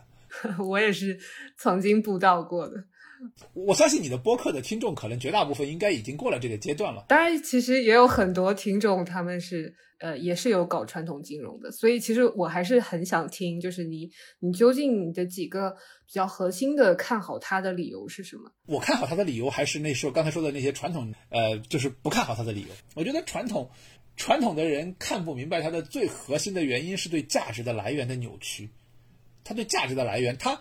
他他第一是不能够理解价值的来源，就是说，我们我们这个圈子里面有一句话都快说烂了，就是共识。共识的价值，在我看历史书的时候，我是反复被发现。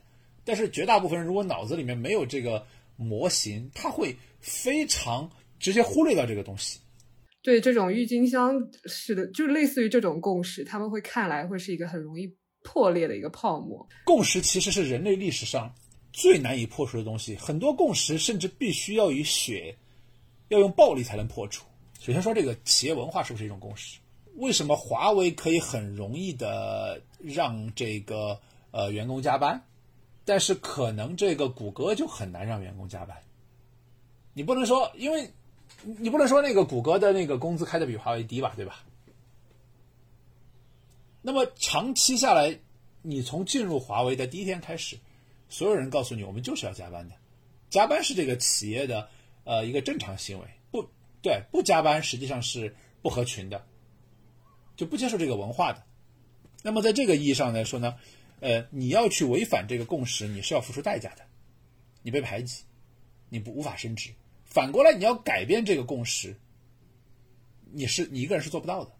古代的军权其实它本质上也是一个共识，很有意思啊。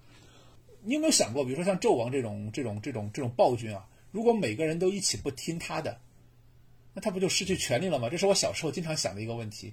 我发现小孩有时候真的都是哲学家。我小时候经常会想，如果我们大家都不听那个皇帝的，那个皇帝不就没有权利了吗？但实际上做不到。我们必须要用一次《人类简史》里面专门介绍过这个问题。可能我们我们必须要用一次血的代价去推翻这个政权，大家才才能认为这个共识破灭了。在这之前。我我如果一个人想去反反抗纣王，那么可能纣王的其他人，纣王可以让其他人杀掉我，而其他人之所以要杀掉我的原因是他怕还有其他人，就他不听纣王的，还有其他人来杀掉他。那本质上是一个是一个是一个网络效应，对吧？本质上是一个网络效应，就共识打打造了这个这样一个网络效应。那么这样的结果实际上是你不能脱离这张网络。那么这种共识的强度是非常强大的。如果你非要说比特币没有价值的话，那你也可以说微信没有价值。因为微信唯一的价值就是我们都用它，但腾讯的市值已经证明了不是这样的，对吧？就如果我们今天能够有一个办法，把我们用微信的人全体，或者是用 Facebook 和推的人全体移到另外一个社交网络上去，那么这些刚才说这三个社交公司都没有都没有价值了。所以，共识可以制造价值这一点，如果你不进行比较深度的思考，或者说你拒绝去听这个问题的话，你是无法接受的。我觉得共识产生价值应该是大家可以接受的，但是问题是在于很难以说服一个呃不相信这个比特币共识这一点的人去呃相信比特币上面有人就是会成为未来很多人的一个共识。我觉得一个人如果被种下了刚才那粒种子，就是共识可以产生价值。因为我我我曾经跟一个算是比较有名气的经济学家两个聊这个问题的时候，他说你那个共识。共识本身本身是没有意义，不是靠你们这个在共同想象来来支持的。就这样的论调，其实我听得非常的多，所以我我还真是不太同意你刚才说那个大家可以接受共识产生价值。就是这个这个能够接受它的人呢，就是你已经脑子把刚才那几个案例稍微想了一下。但是很多人的问题在于，他会抵抗想这个东西，他在这个地方的时候他就已经停在这里了。至于。比特币到底是不是已经凝聚了足够的共识？这个问题反而是个相对来说比较简单的事情，因为我觉得是这样的，它只需要大部分人，他本质上没有办法去，就是刚才说这个问题，其实是一个很模糊的东西，就是共识够不够？你怎么判断共识够不够？没有没有办法控制判断这个共识够不够。如果你认真的想过这个问题的话，还是有办法，就是一个共识一旦破灭了之后，它是不能再起来的。比特币在足够长的时间之内，经过了大量的，呃，貌似破灭的时间，能够再起来，其实它就已经证明了自己。第二次就是你可以这样看啊，任何一个庞氏所凝聚的共识，当它破灭以后，新打造一个共识的成本比重新推起原来那个共识是更成本是更低的。也就是说，从成本和收益的角度去讲，一个庞氏真的破灭之后，理论上是很难再起来。那么，如果一个东西能够在很长的时间反复起来的话，基本上就应该被认为值得去花时间研究。再往下，其实就是一个就是一个这个估值的问题了嘛，对吧？估值的问题，其实这个这个东西就模型已经很多了，对比黄金算是一种模型，对吧？然后。这种模型能够把比特币的那个价格，你不能确定时间，但这种这种估值能够把比特币的价格定到定位到一百万美金。那么，呃，成为公司储备，成为这个某些国家的这个呃国债储备，这种模型有可能把比特币推到数百万上千万美金的这样一个估值。不管是哪你采用哪一种模型，我们现在都还有足够的空间。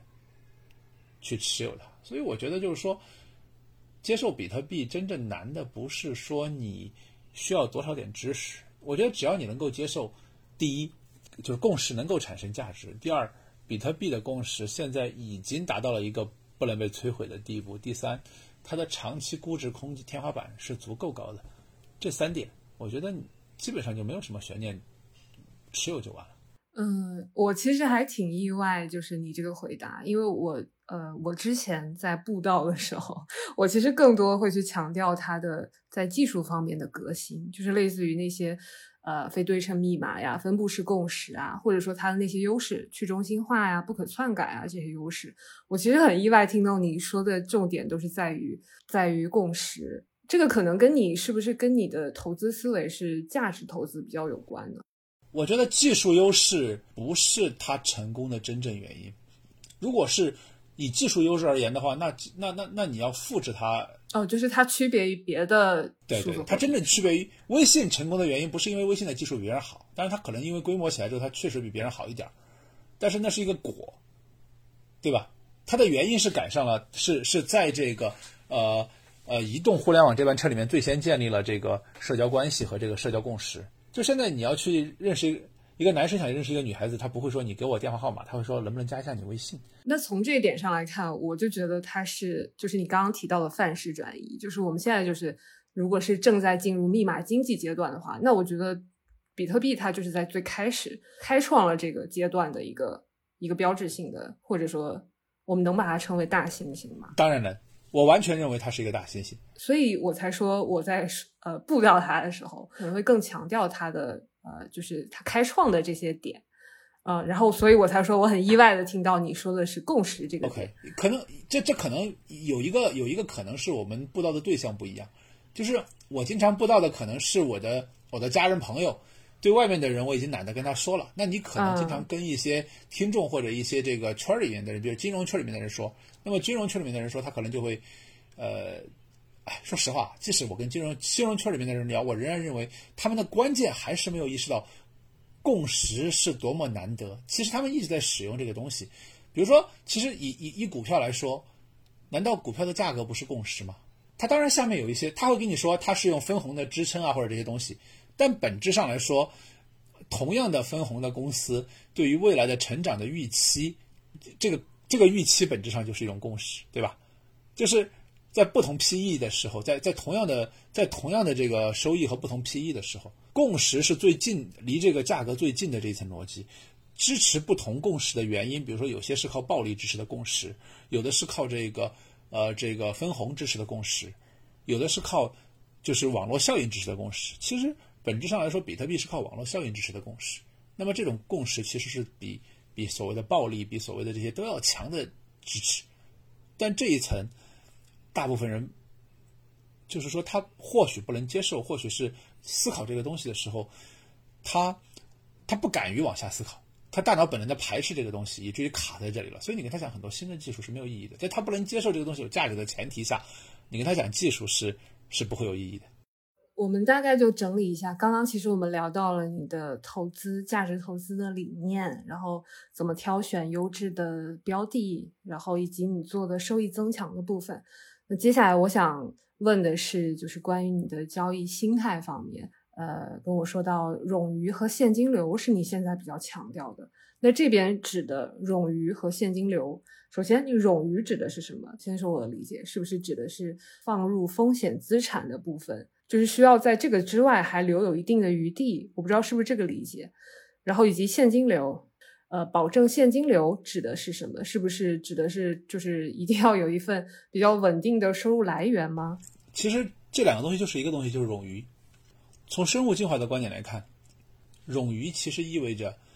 你在进化的路上不会被毒死，或者我我我觉得可能比较比较好的一个角度是，呃，或者我们举投资上的例子是看得比较清楚的啊，就是说，如果从这个零九年开始到今天，呃，我们倒过去看，最赚钱的办法是把房子全卖了，所有的都都那个卖了，然后就是说。把这些钱全部投入到比特币里面去，这是我们倒过来看的这个结果啊，对吧？好，还真不是啊。比如说在某个点上，你可能把全部资产放入 Doggy，也许赚的更多啊。那么，但是有没有有没有一种可能，就是说，如果你这么做了之后，呃，比特币并没有成为，就是比特币其实也是涌现出来的。如果你真的对这个东西有过了解的话，其实你会意识到，在整个这个。呃，人类历史上天才的发明，最终没有成为那个赢家或者死掉了的时候是非常之多的，所以就刚刚才我们聊过的那个呃直流电对吧？它不也也就这样吗？那么你如果当时去 all in 的话，你可能早就已经死的是，就是说这个骨头都 都没了，就钱都亏光了，对，所以所以。那么，那么在我们我们是事后去看，这么做可能是钱最多的。那比如说，我我们如果如果很多人哈，假如说我我在某一天哈，我在某一天突然知道，在下个月可能 Doggy 会涨几十倍，那么这个时候我把比特币全卖了，然后后面发生的事情你就知道，它其实跑不赢比特币的。当然至至今可能也没有完全亏光，但是呢，你会大幅度的跑输。这个事情本质上是因为你的就是这种 all in 的心态。对 all in 的心态，其实我这个东西好像好像不用展开特别说，就是不用特别展开说，因为谁都知道嘛。就是本质上就是 all in，你一旦判断错了，你损失很大嘛。那么，那么冗余的本质就是说，我冗余的本质实际上就是在这个，既然 all in 不行，那么我在做什么东西的时候，都不要急于说我一把大的我就要这辈子赚够。其实这个事情我们一开始就说了，就是把你往下的路都封死，那么随机性自然带着你往上。冗余的意思就是让你把往下的路都堵死。我举个例子啊，假如说我资产分成分成无风险资产和有风险资产，有风险资产我再分到三个、四个不同的标的上。那么一个例子是这样啊，假如说我这种配置资产，我现在有百分之五十的资产放在无风险资产里面，那么这百分之五十也许够够我活一辈子没问题了。那么不管那百分剩下百分之五十，就算遭遇到灭顶之灾，我一样可以这辈子活得很好。这就是冗余。那当然，我把这些钱全部放到风险资产里面去，比如放到比特币里面去，可能这意味着我未来会过得更好，就是那个钱更多，对吧？但没有冗余的结果是，有可能比特币突然被某些东西，假如说啊，真的，呃，我我不认为这个量子破解算法马上就能出来，而且社区会没有办法。但是我想说的是，呃，你黑天鹅嘛，对吧？万一就真的有人短期内把它搞出来，而且就破解了呢？那么你你你其实全放在比特币里面，你其实就等于资产归零嘛。那么我现在做另外一种配置，风险部分我这么配置啊，风险部分我把这个刚才我说的这个，我剩下的百分之五十配置到也许四个东西里面，每个东西配置是百分之呃，这不太好除啊。或者我这样，我只是想把它更好除，比如说每个东西我我我我无无风险部分我配置百分之五十五，风险部分我配置百分之四十五，这百分之四十五。我分成三个，每个百分之十五，我不知道说清楚没有啊？那就是我在最坏的情况下，这百分之四十五全部赔光了，风险资产全部赔光了，诶，我依然有百分之五十五的资产没有没有收益。那么在现在这种市场极坏的情况下，那么我的假设这三只资产是特斯拉、比特币、以太坊，我可能都都不止腰斩了，我都可能都涨到这个只剩三分之一了。假如因为假如说哈，至少那个以太坊肯定是低于这个了。好，那我到底损失多少钱呢？其实非常好，非常有意思。你算一下，呃，我百分之四十五损失三分之二，我就损失百分之三十嘛，我整个资产的百分之七十还在，也就是说我整个资产在最坏的就坏成这个样子了，我损损失了三成嘛，对吧？那么反过来啊，反过来，如果我在未来的十年之内，呃，按照我们刚才的这个计算，就是说，呃，以特斯拉过去的这个涨幅，可能二十，就是过去那个一年多涨了二十，将近三十倍吧。过去在一九年到二零年这个涨幅，如果未来十年会再出现这么一次啊，就假设我这三只资产，我我能够。我判断错了一只，判断错了两只，但有一只复制了这个二十倍的涨幅，那我的资产情况其实是好。我判断错了那两只，我假设都腰斩了，那么我其实损失了百分之十五，都腰斩了嘛？两只腰斩就是百分之三十的资产腰斩了，变成了百分之十五，亏掉百分之十五。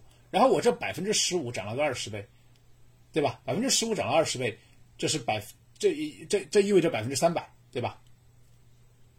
对吧？百分之三百，那么。三百加上我刚才那百分之，呃，就是应该是多少？十五加五十五，百分之五十五。对对，也就是说，我我整个资产其实涨了百分之，就将就涨了将近四倍。三点七五倍。对对，将近四倍，就大概是这个样子。所以你看啊，我的我的最坏的情况下，我只是就是说在如此不说最坏，我在现在这么坏的情况下，我只会损失百分之三十，而我三只错掉了两只，这都不是最好的情况啊。三只错掉了两只，有一只完成了我这个呃最好的资产完成了我这个涨幅，那我我我就能够到三点七五倍。而真实的情况是，那些大型的资产通常会很难出现风险。我不是说不能啊，我说的通常会很难。那么我们现在算个最优化的情况，最优化的情况，我三只都完成了二十倍的涨幅。呃，其实这个真的不是那么难啊。呃，对，这个其实我感觉这个是不太需要展开的。所以总结来看，你保证你的交易处在一个良好心态的办法，是不是可以这么总结？就是从广义上说，是对自己资产上面的仓位管理。对对对，我很奇怪啊，我进入投资以来，我就我我早期确实 all in 过，但是我就没有什么交易心态的问题啊。我后来总结的这个问题，到底问题在哪里？到底原因在哪里？这里面有很多原因，最最根本的原因是两条：第一是运气好，没见过什么大风浪，没见过什么大风浪；第二是，第二是这个买的都是大猩猩，下去了很快就回来了。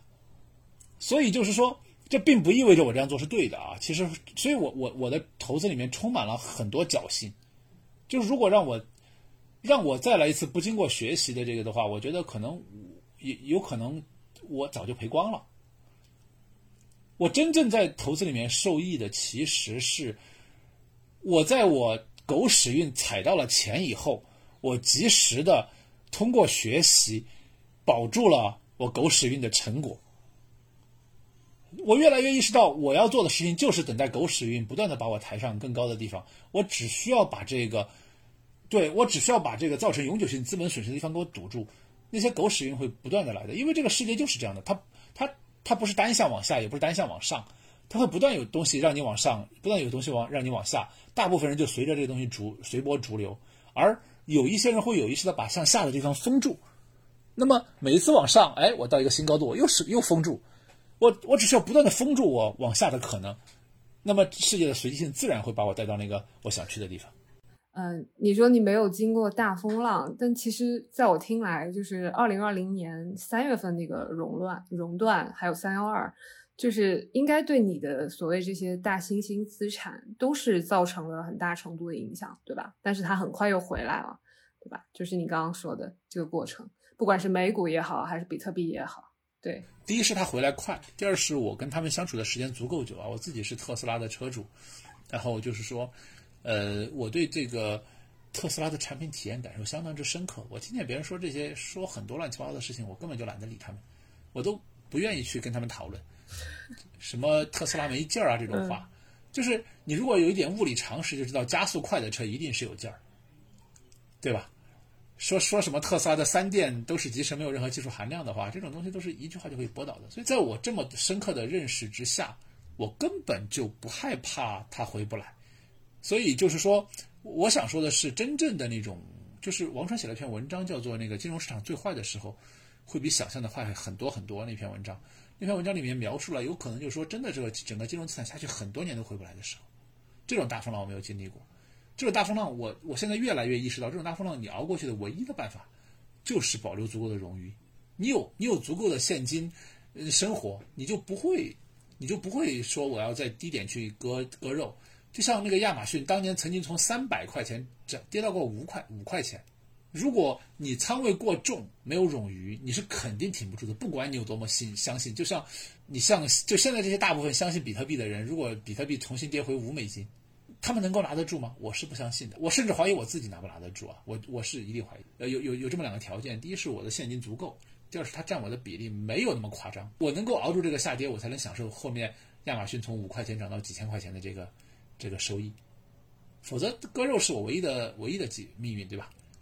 所以所以冗余就是就这么简单。嗯，你刚刚提的这几个点，我其实有一个问题，但我现在有点忘了。那那现在先继续说你刚刚说的现金流来源。对，现金流的来源，这个可能，这个可能涉及到我在微博上一直在聊的这个网络的问题啊。就是，其实人的幸福和成功都不应该用财富定义，而应该用网络定义。所谓网络定义呢，网络有很多种定义，最基本的一种网络呢，其实是社会网络、人际网络。与其我自己辛辛苦苦的。用我现在有有限的优势，一方就是我我现在现金流一般就是两个来源啊，一部分来源来自于这个呃期权收益，但是期权收益这里面其实是有，就是说虽然这是就是币本位或者股本位无风险，但它其实这个机制要想保证你无风险的话，它是有很多的有很多的限制的。举个例子啊，当我卖 put 然后它跌下去满仓的时候，你这个时候如果再卖 call 的话，它如果假如说现在现在这个你在这个呃两百的时候，就是两两万的时呃两万五千的时候哈，两万五千的时候卖 put 卖了比特币的 put，然后你满仓了，这个时候你是不慌的对吧？你虽然跌到两万二了，但是你不就是和你用两万四对，就是哎有有没有现在无所谓，只要它还会回来的，还会涨上去，这都无所谓。嗯，你是不慌的，但是你会，但是在这个时候你你那个策略就卡死了，就是假如说你在两万的时候卖一个高于两万五的 call。几乎是没有没有流动性的，既没有成交，也也挣不了什么钱，就是对吧？那个期权金也非常低。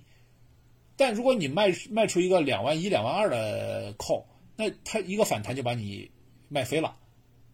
卖飞了，你注意啊，你是两万五买进来的哟，这时候你两万二卖出去，你其实是永久性资本损失，对吧？所以这就是我这个期权策略的问题，它有时候在暴跌的时候会卡死，暴涨的时候呢会卖飞。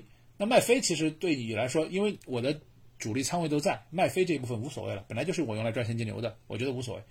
但是，但是在 put 的时候过低了之后，卡死了之后，我是不会强行做的。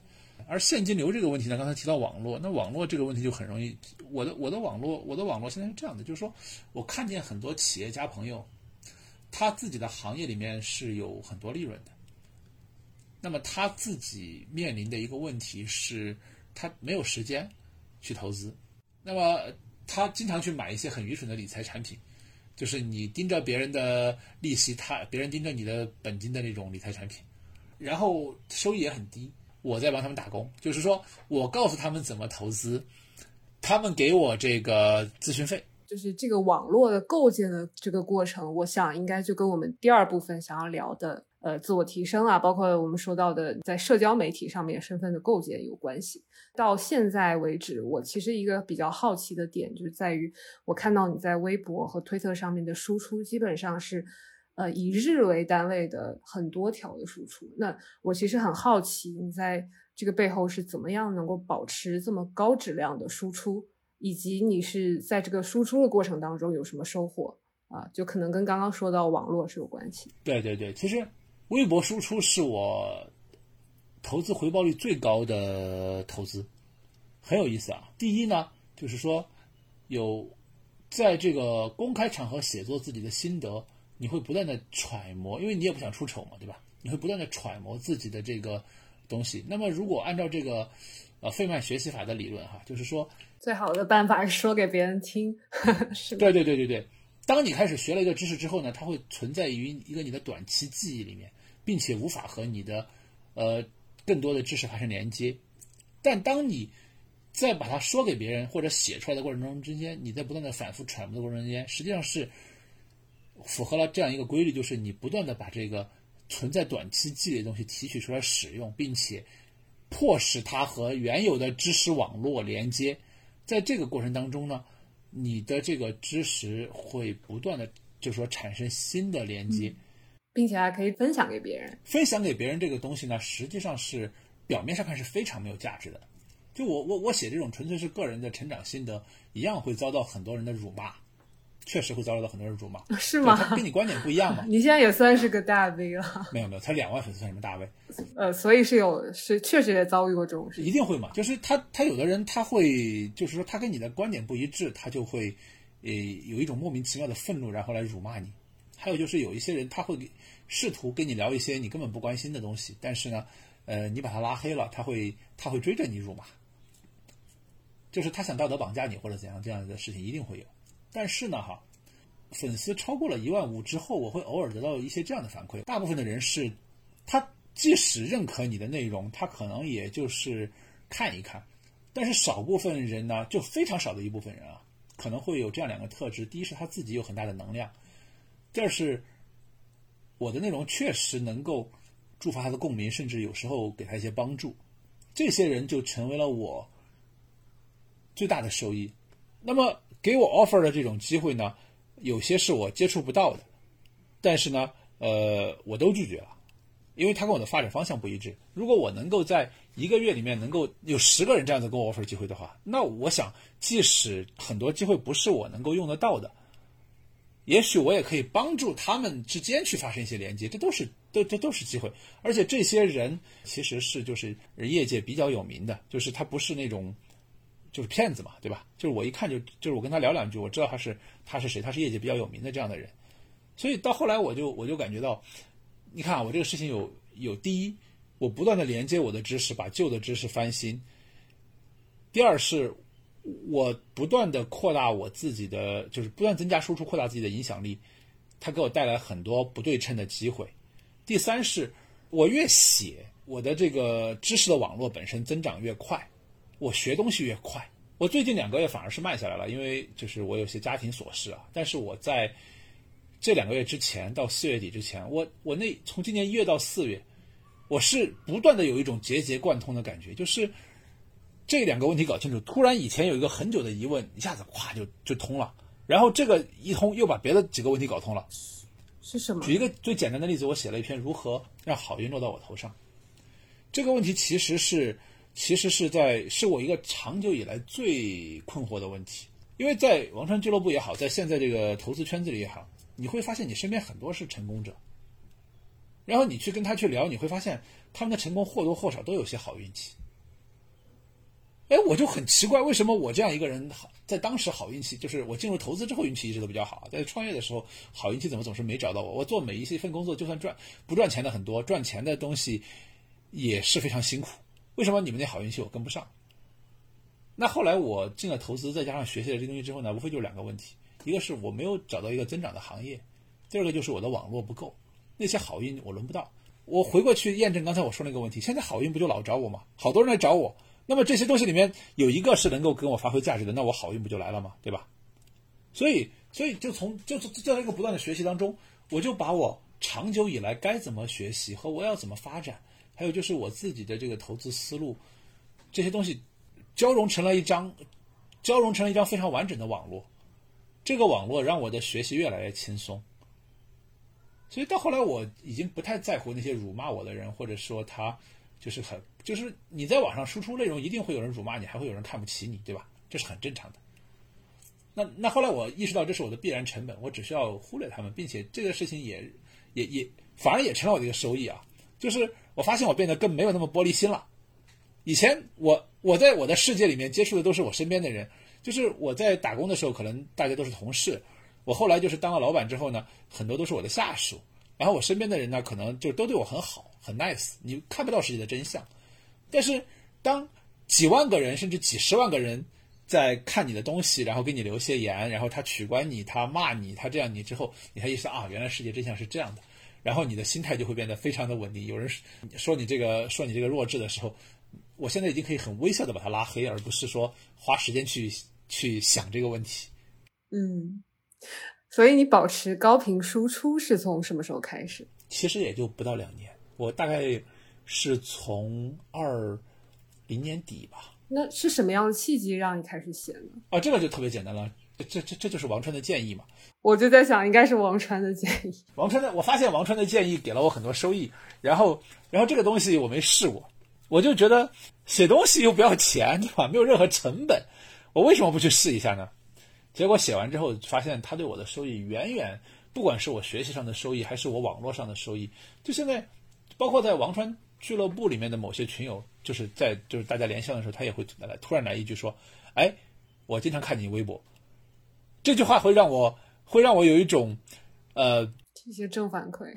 对，这是一个非常强的正反馈。它其实是对我的社交成本的一种节约，对吧？就像他跟你开了一个开了一个好车是一样的。就如果你开了个好车，实际上你是可以节约一些你向别人介绍自己的时间，那别人就会把你，呃，更严肃的对待你，而不是把你当成一个这个 nobody。那么你如果他如果看过你的文章并且认可你的思想的话，你可以达到同样的效果，而且这个成本远远低多了。而且跑车你可能会折旧，我我这个是不断增值的。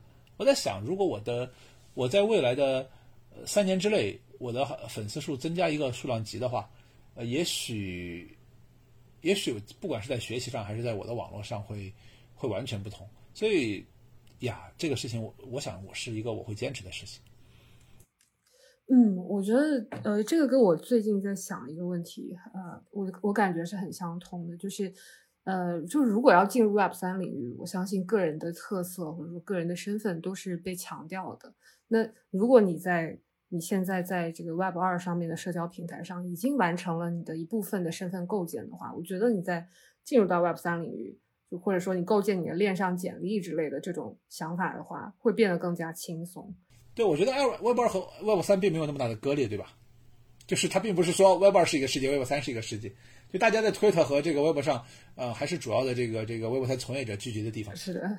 就你在 Mirror 上写一篇文章，还需要通过 Web 二平台去宣传一下。对对对，所以我觉得，我觉得这个事情，我我我最近对 Web 三又有一次，就是关于你你刚才说这一点啊，就某前面就大概本周的前几天，跟一个呃比较大的一个 PE 的人，一个 PE 下面的风投部的一个小伙子吃饭。那么，呃，他在聊的过程中间启发了我，之前之前跟他也聊过一回，我在微博上我写过一篇微博啊，就关于这个。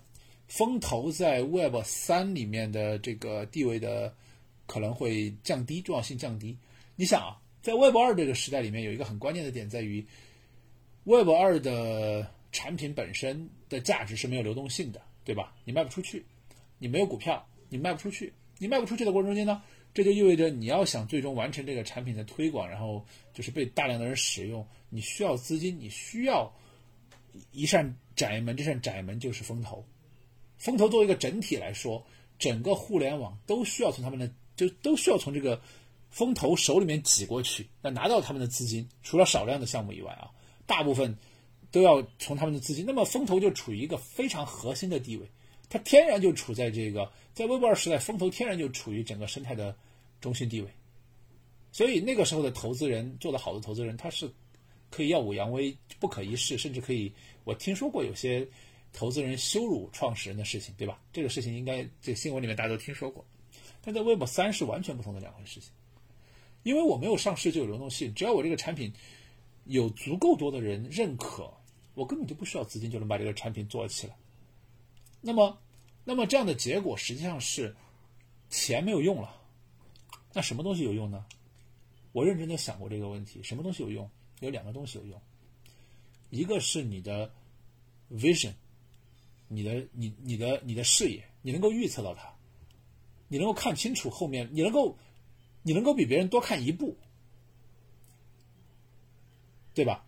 那么这些人呢，将会能够越来越多的以他的智力为资本，去获取越来越多的收益，然后会获得越来越大的影响力。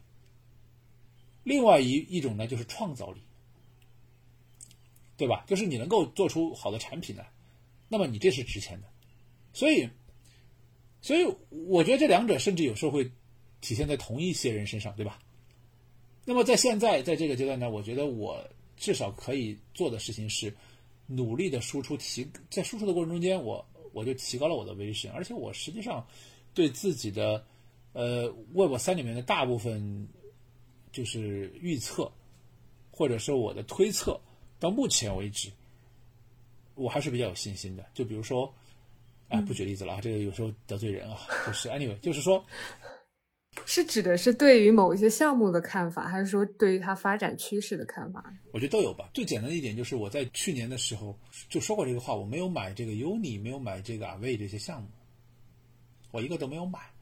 我认为它长期是跑不赢这个 ETH 的。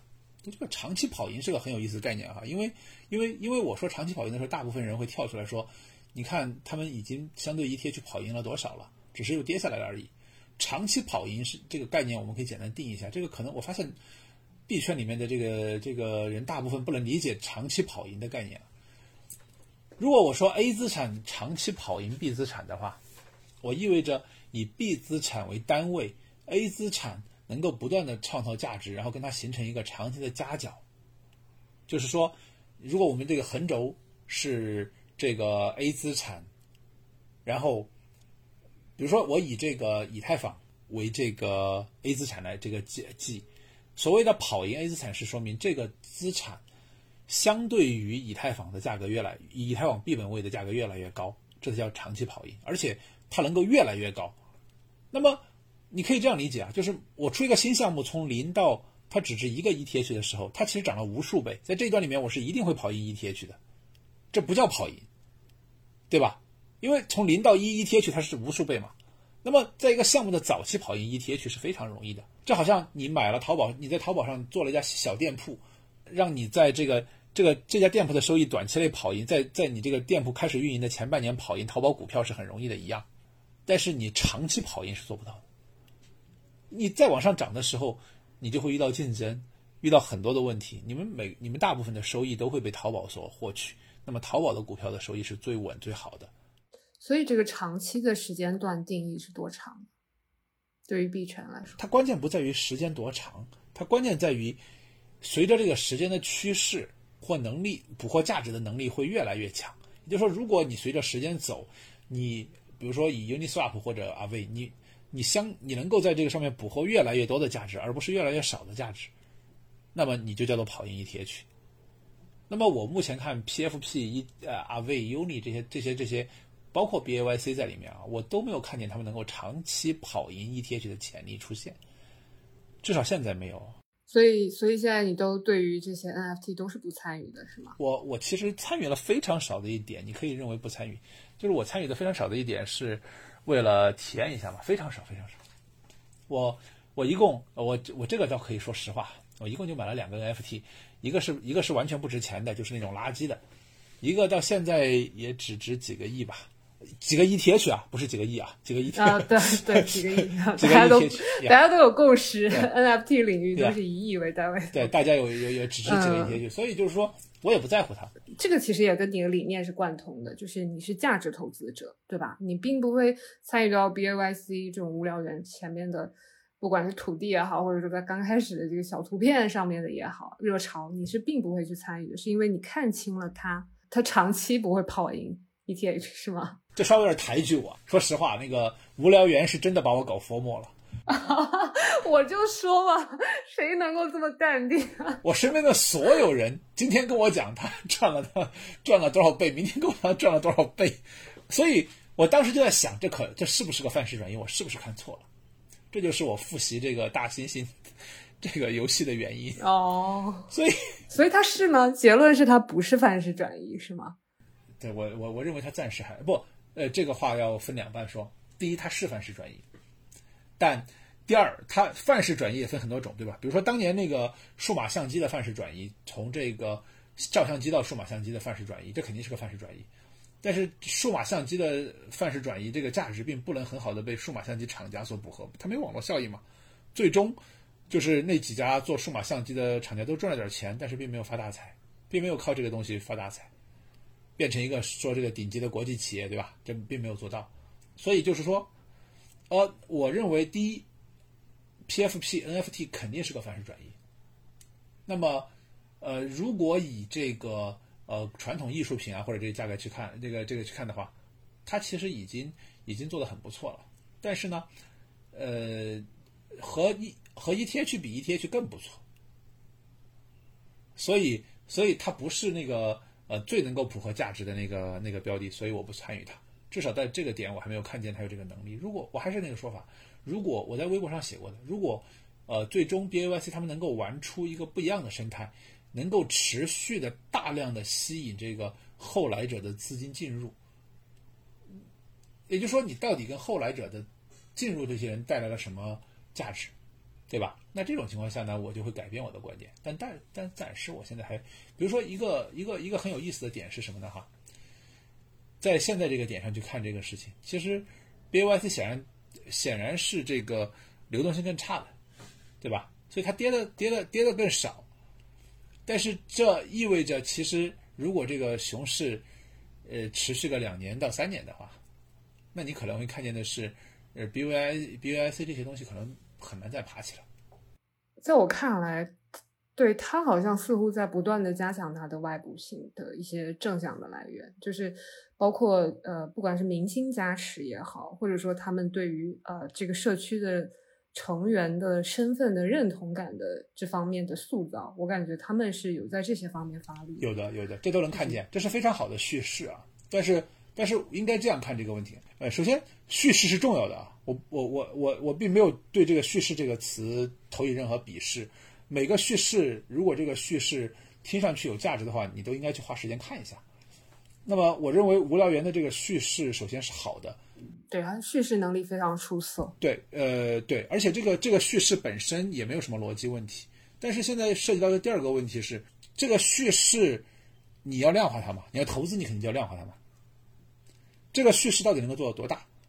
那么量化的结果，我自己做了个量化的结果是非常不乐观的。你是怎么量化的呢？我觉得简单的说就是这样子啊。首先，传统艺术品市场，然后呢，呃，传统的 IP 市场，然后还有就是传统的这些奢侈品市场。我现在也记不起具体数字了，但是从这三个维度上去讲这个这个东西，那么真正的你你在这里面的一个 IP 能有多大？我觉得即使。就这样计算的话，我觉得无聊猿捕获个几百亿的几百亿美金的市值，已经不算太低了。所以我我现在看不出来它能够突破这个东西的原因。就如果你说范式转移哈，比如说比如说我们说比特币的范式转移，我是很容易看得出来，比特币它可以取代黄金，甚至可以取代很多国家的那个呃储备，对吧？部分这个政府储备。那么这个这个叙事我能够很轻易的量化。那你如果量化不了，你只是跟我说，你说啊这个可以替代这个取代那个。那我把这些东西加一加，加完了之后发现也没那么大，对吧？你能捕捉的这个，还有就是所有的创意的东西，它有一个共同的问题在于，人类是喜新厌旧的。也就是说，你想靠一个创意去垄断，就目前人类历史上没有任何一个创意能够长久的垄断人类的心智。嗯。就它不断的会被更好的、更新的一些创意。对对对对对，爱马仕还要不断的出新包呢，对吧？所以就是说，你你到时候你到时候如果后面东西是否是就是就这么说，就算 B A Y C 真的过了足够多的时间成了爱马仕，那么你捕捉的价值真的是就是说后面新卖出来的包，并不是前面买包的人那个价值并不能被前面买包的人所所获取。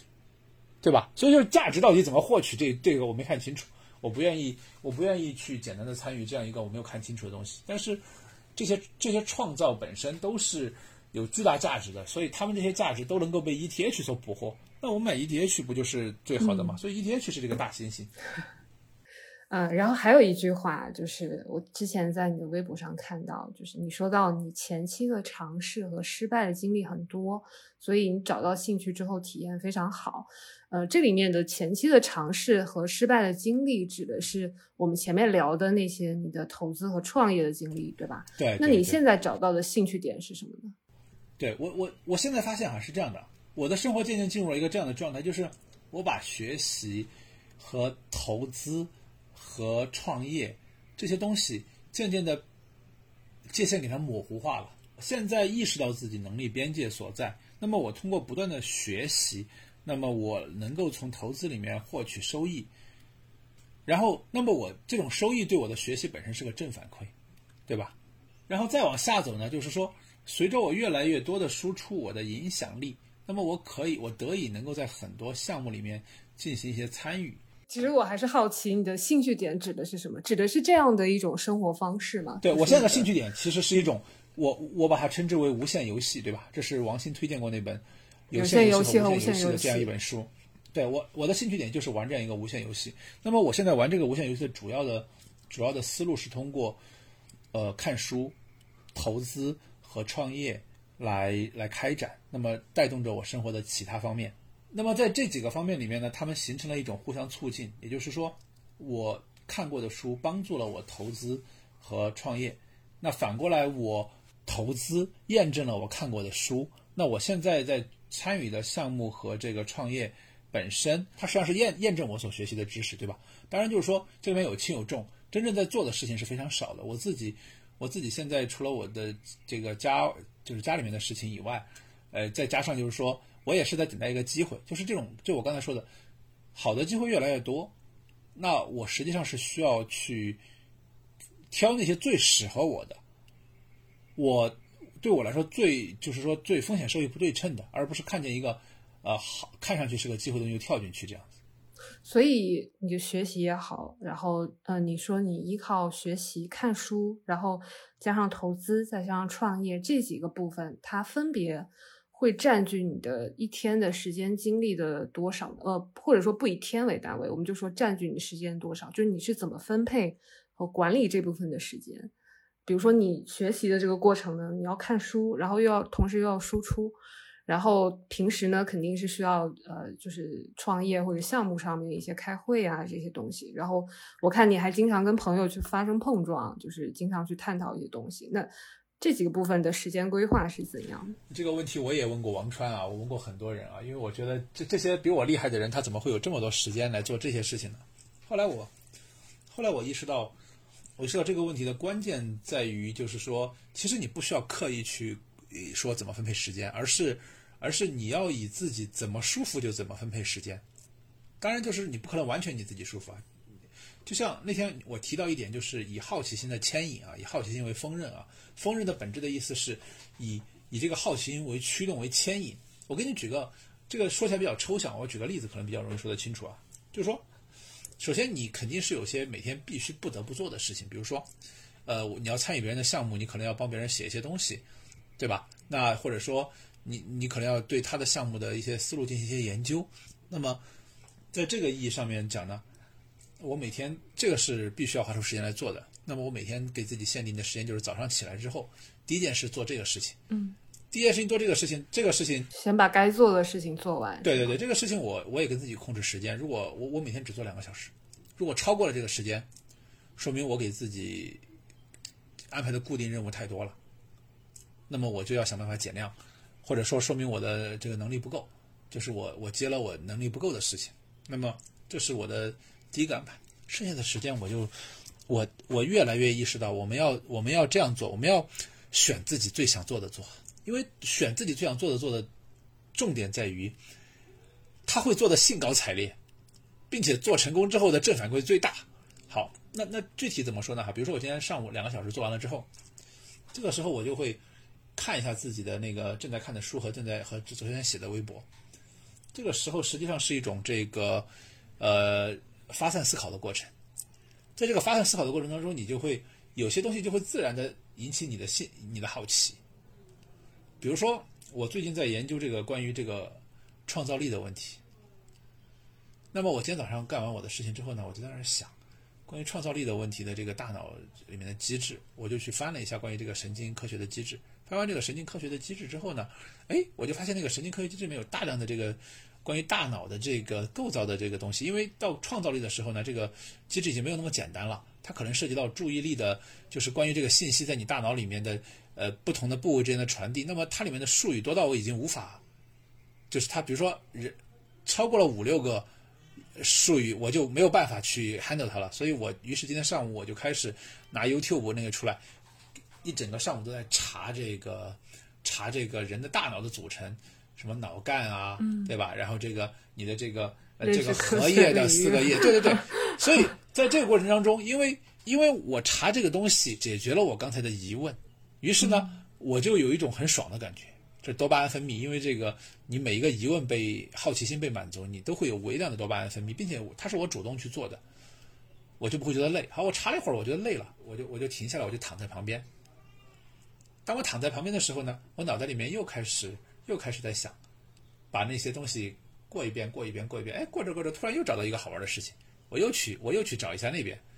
所以我其实其实，在大部分时间是在东摸一下，西摸一下，东摸一下，西摸一下。只要把必做的事情做完了之后，我不再跟自己设置我今天要完成什么，我明天要完成什么。我现在做法是，嗯，干完活之后，我以前我以前做法是每天要看什么书，我现在做法是，干完活之后顺便看点书。结果我发现，这样内在动力提高了，然后看书的效率也变高了。我从原来可能每天能够看上去三四个小时的书，现在达到了每天能够看六七个小时的书。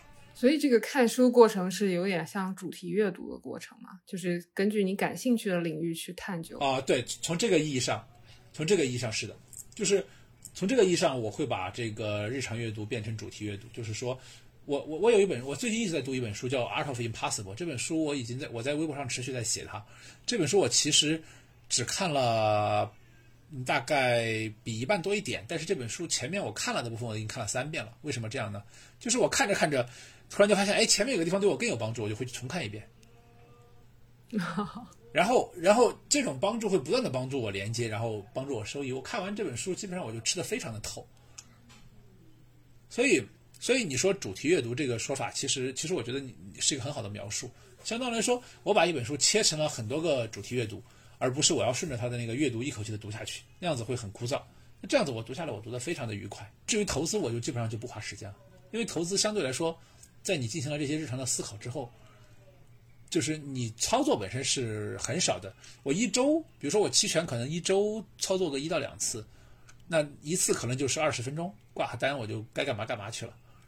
那那个真正的主力仓位的移动，可能可能一两年都不一定会动。中间可能就是说，比如说我我期权做完了操作，哎，我拿着这个利润，去这个买点儿，就是说再增持一点或者什么样的，这种时候我是会偶尔操作一下。但是就是说，可能真正在投资上花的时间，一周绝不会超过一个小时。对，因为确实你也做的，你的投资理念已经相对固定了之后，就做过了足够多的交易方面的思考之后，其实交易的执行以及就具体的执行。以及你现在本身就是一个比较低频的价值投资的一个理念在执行，所以所以具体的花费时间确实会不多。那你刚刚说到的这个，就是相当于是你的感兴趣的领域，其实是随着自己的好奇心不断的探索，在不断的迁移，对吧？然后你在这个过程当中去把你的发现、你的思考去分享到微博上，然后让它给你带来一些呃一些惊喜的机会啊，或者是一些合作的。就是这些方面的机会，让你觉得更加收获很大。呃，我现在也是在逐渐的摸索，希望说能够呃把自己日常的一些思考分享出来。其实播客对我来说还算是一个比较低频的，就不能算是我感觉还是需要落落成文字。然后我之前也实践过一小段时间，我感觉确实像你所所说的，就是一方面可以找到同道中人，然后另外一方面呢，也是呃在。督促着自己对自己的思考做一个提炼和总结。对，对我理解你的意思，确实是这样，确实这样。总的来说，就是很值得我学习。我我觉得这个过程其实对我来说难点是在于，就是自己的表达会比较更局限在自己的大脑中去思考。我在对于把它分享出来，就是把它描述并且分享出来发到公众平台上。这个过程对于我来说是缺乏的。刚刚说到一点五万粉丝以上给你带来一些质变，就这个过程其实是我所向往的。我感觉我其实能够想象那个过程当中，呃，会发生怎样的奇妙的事情。因为我现在呃几个合伙人，呃，也是我当初学习探索出来的路上认识的朋友。对对对，所以你感受会非常深刻，对吧？这个这个东西确实是这样。我其实有时候会就是在公开输出的过程中，有时候还是蛮伤心的，就是有一些。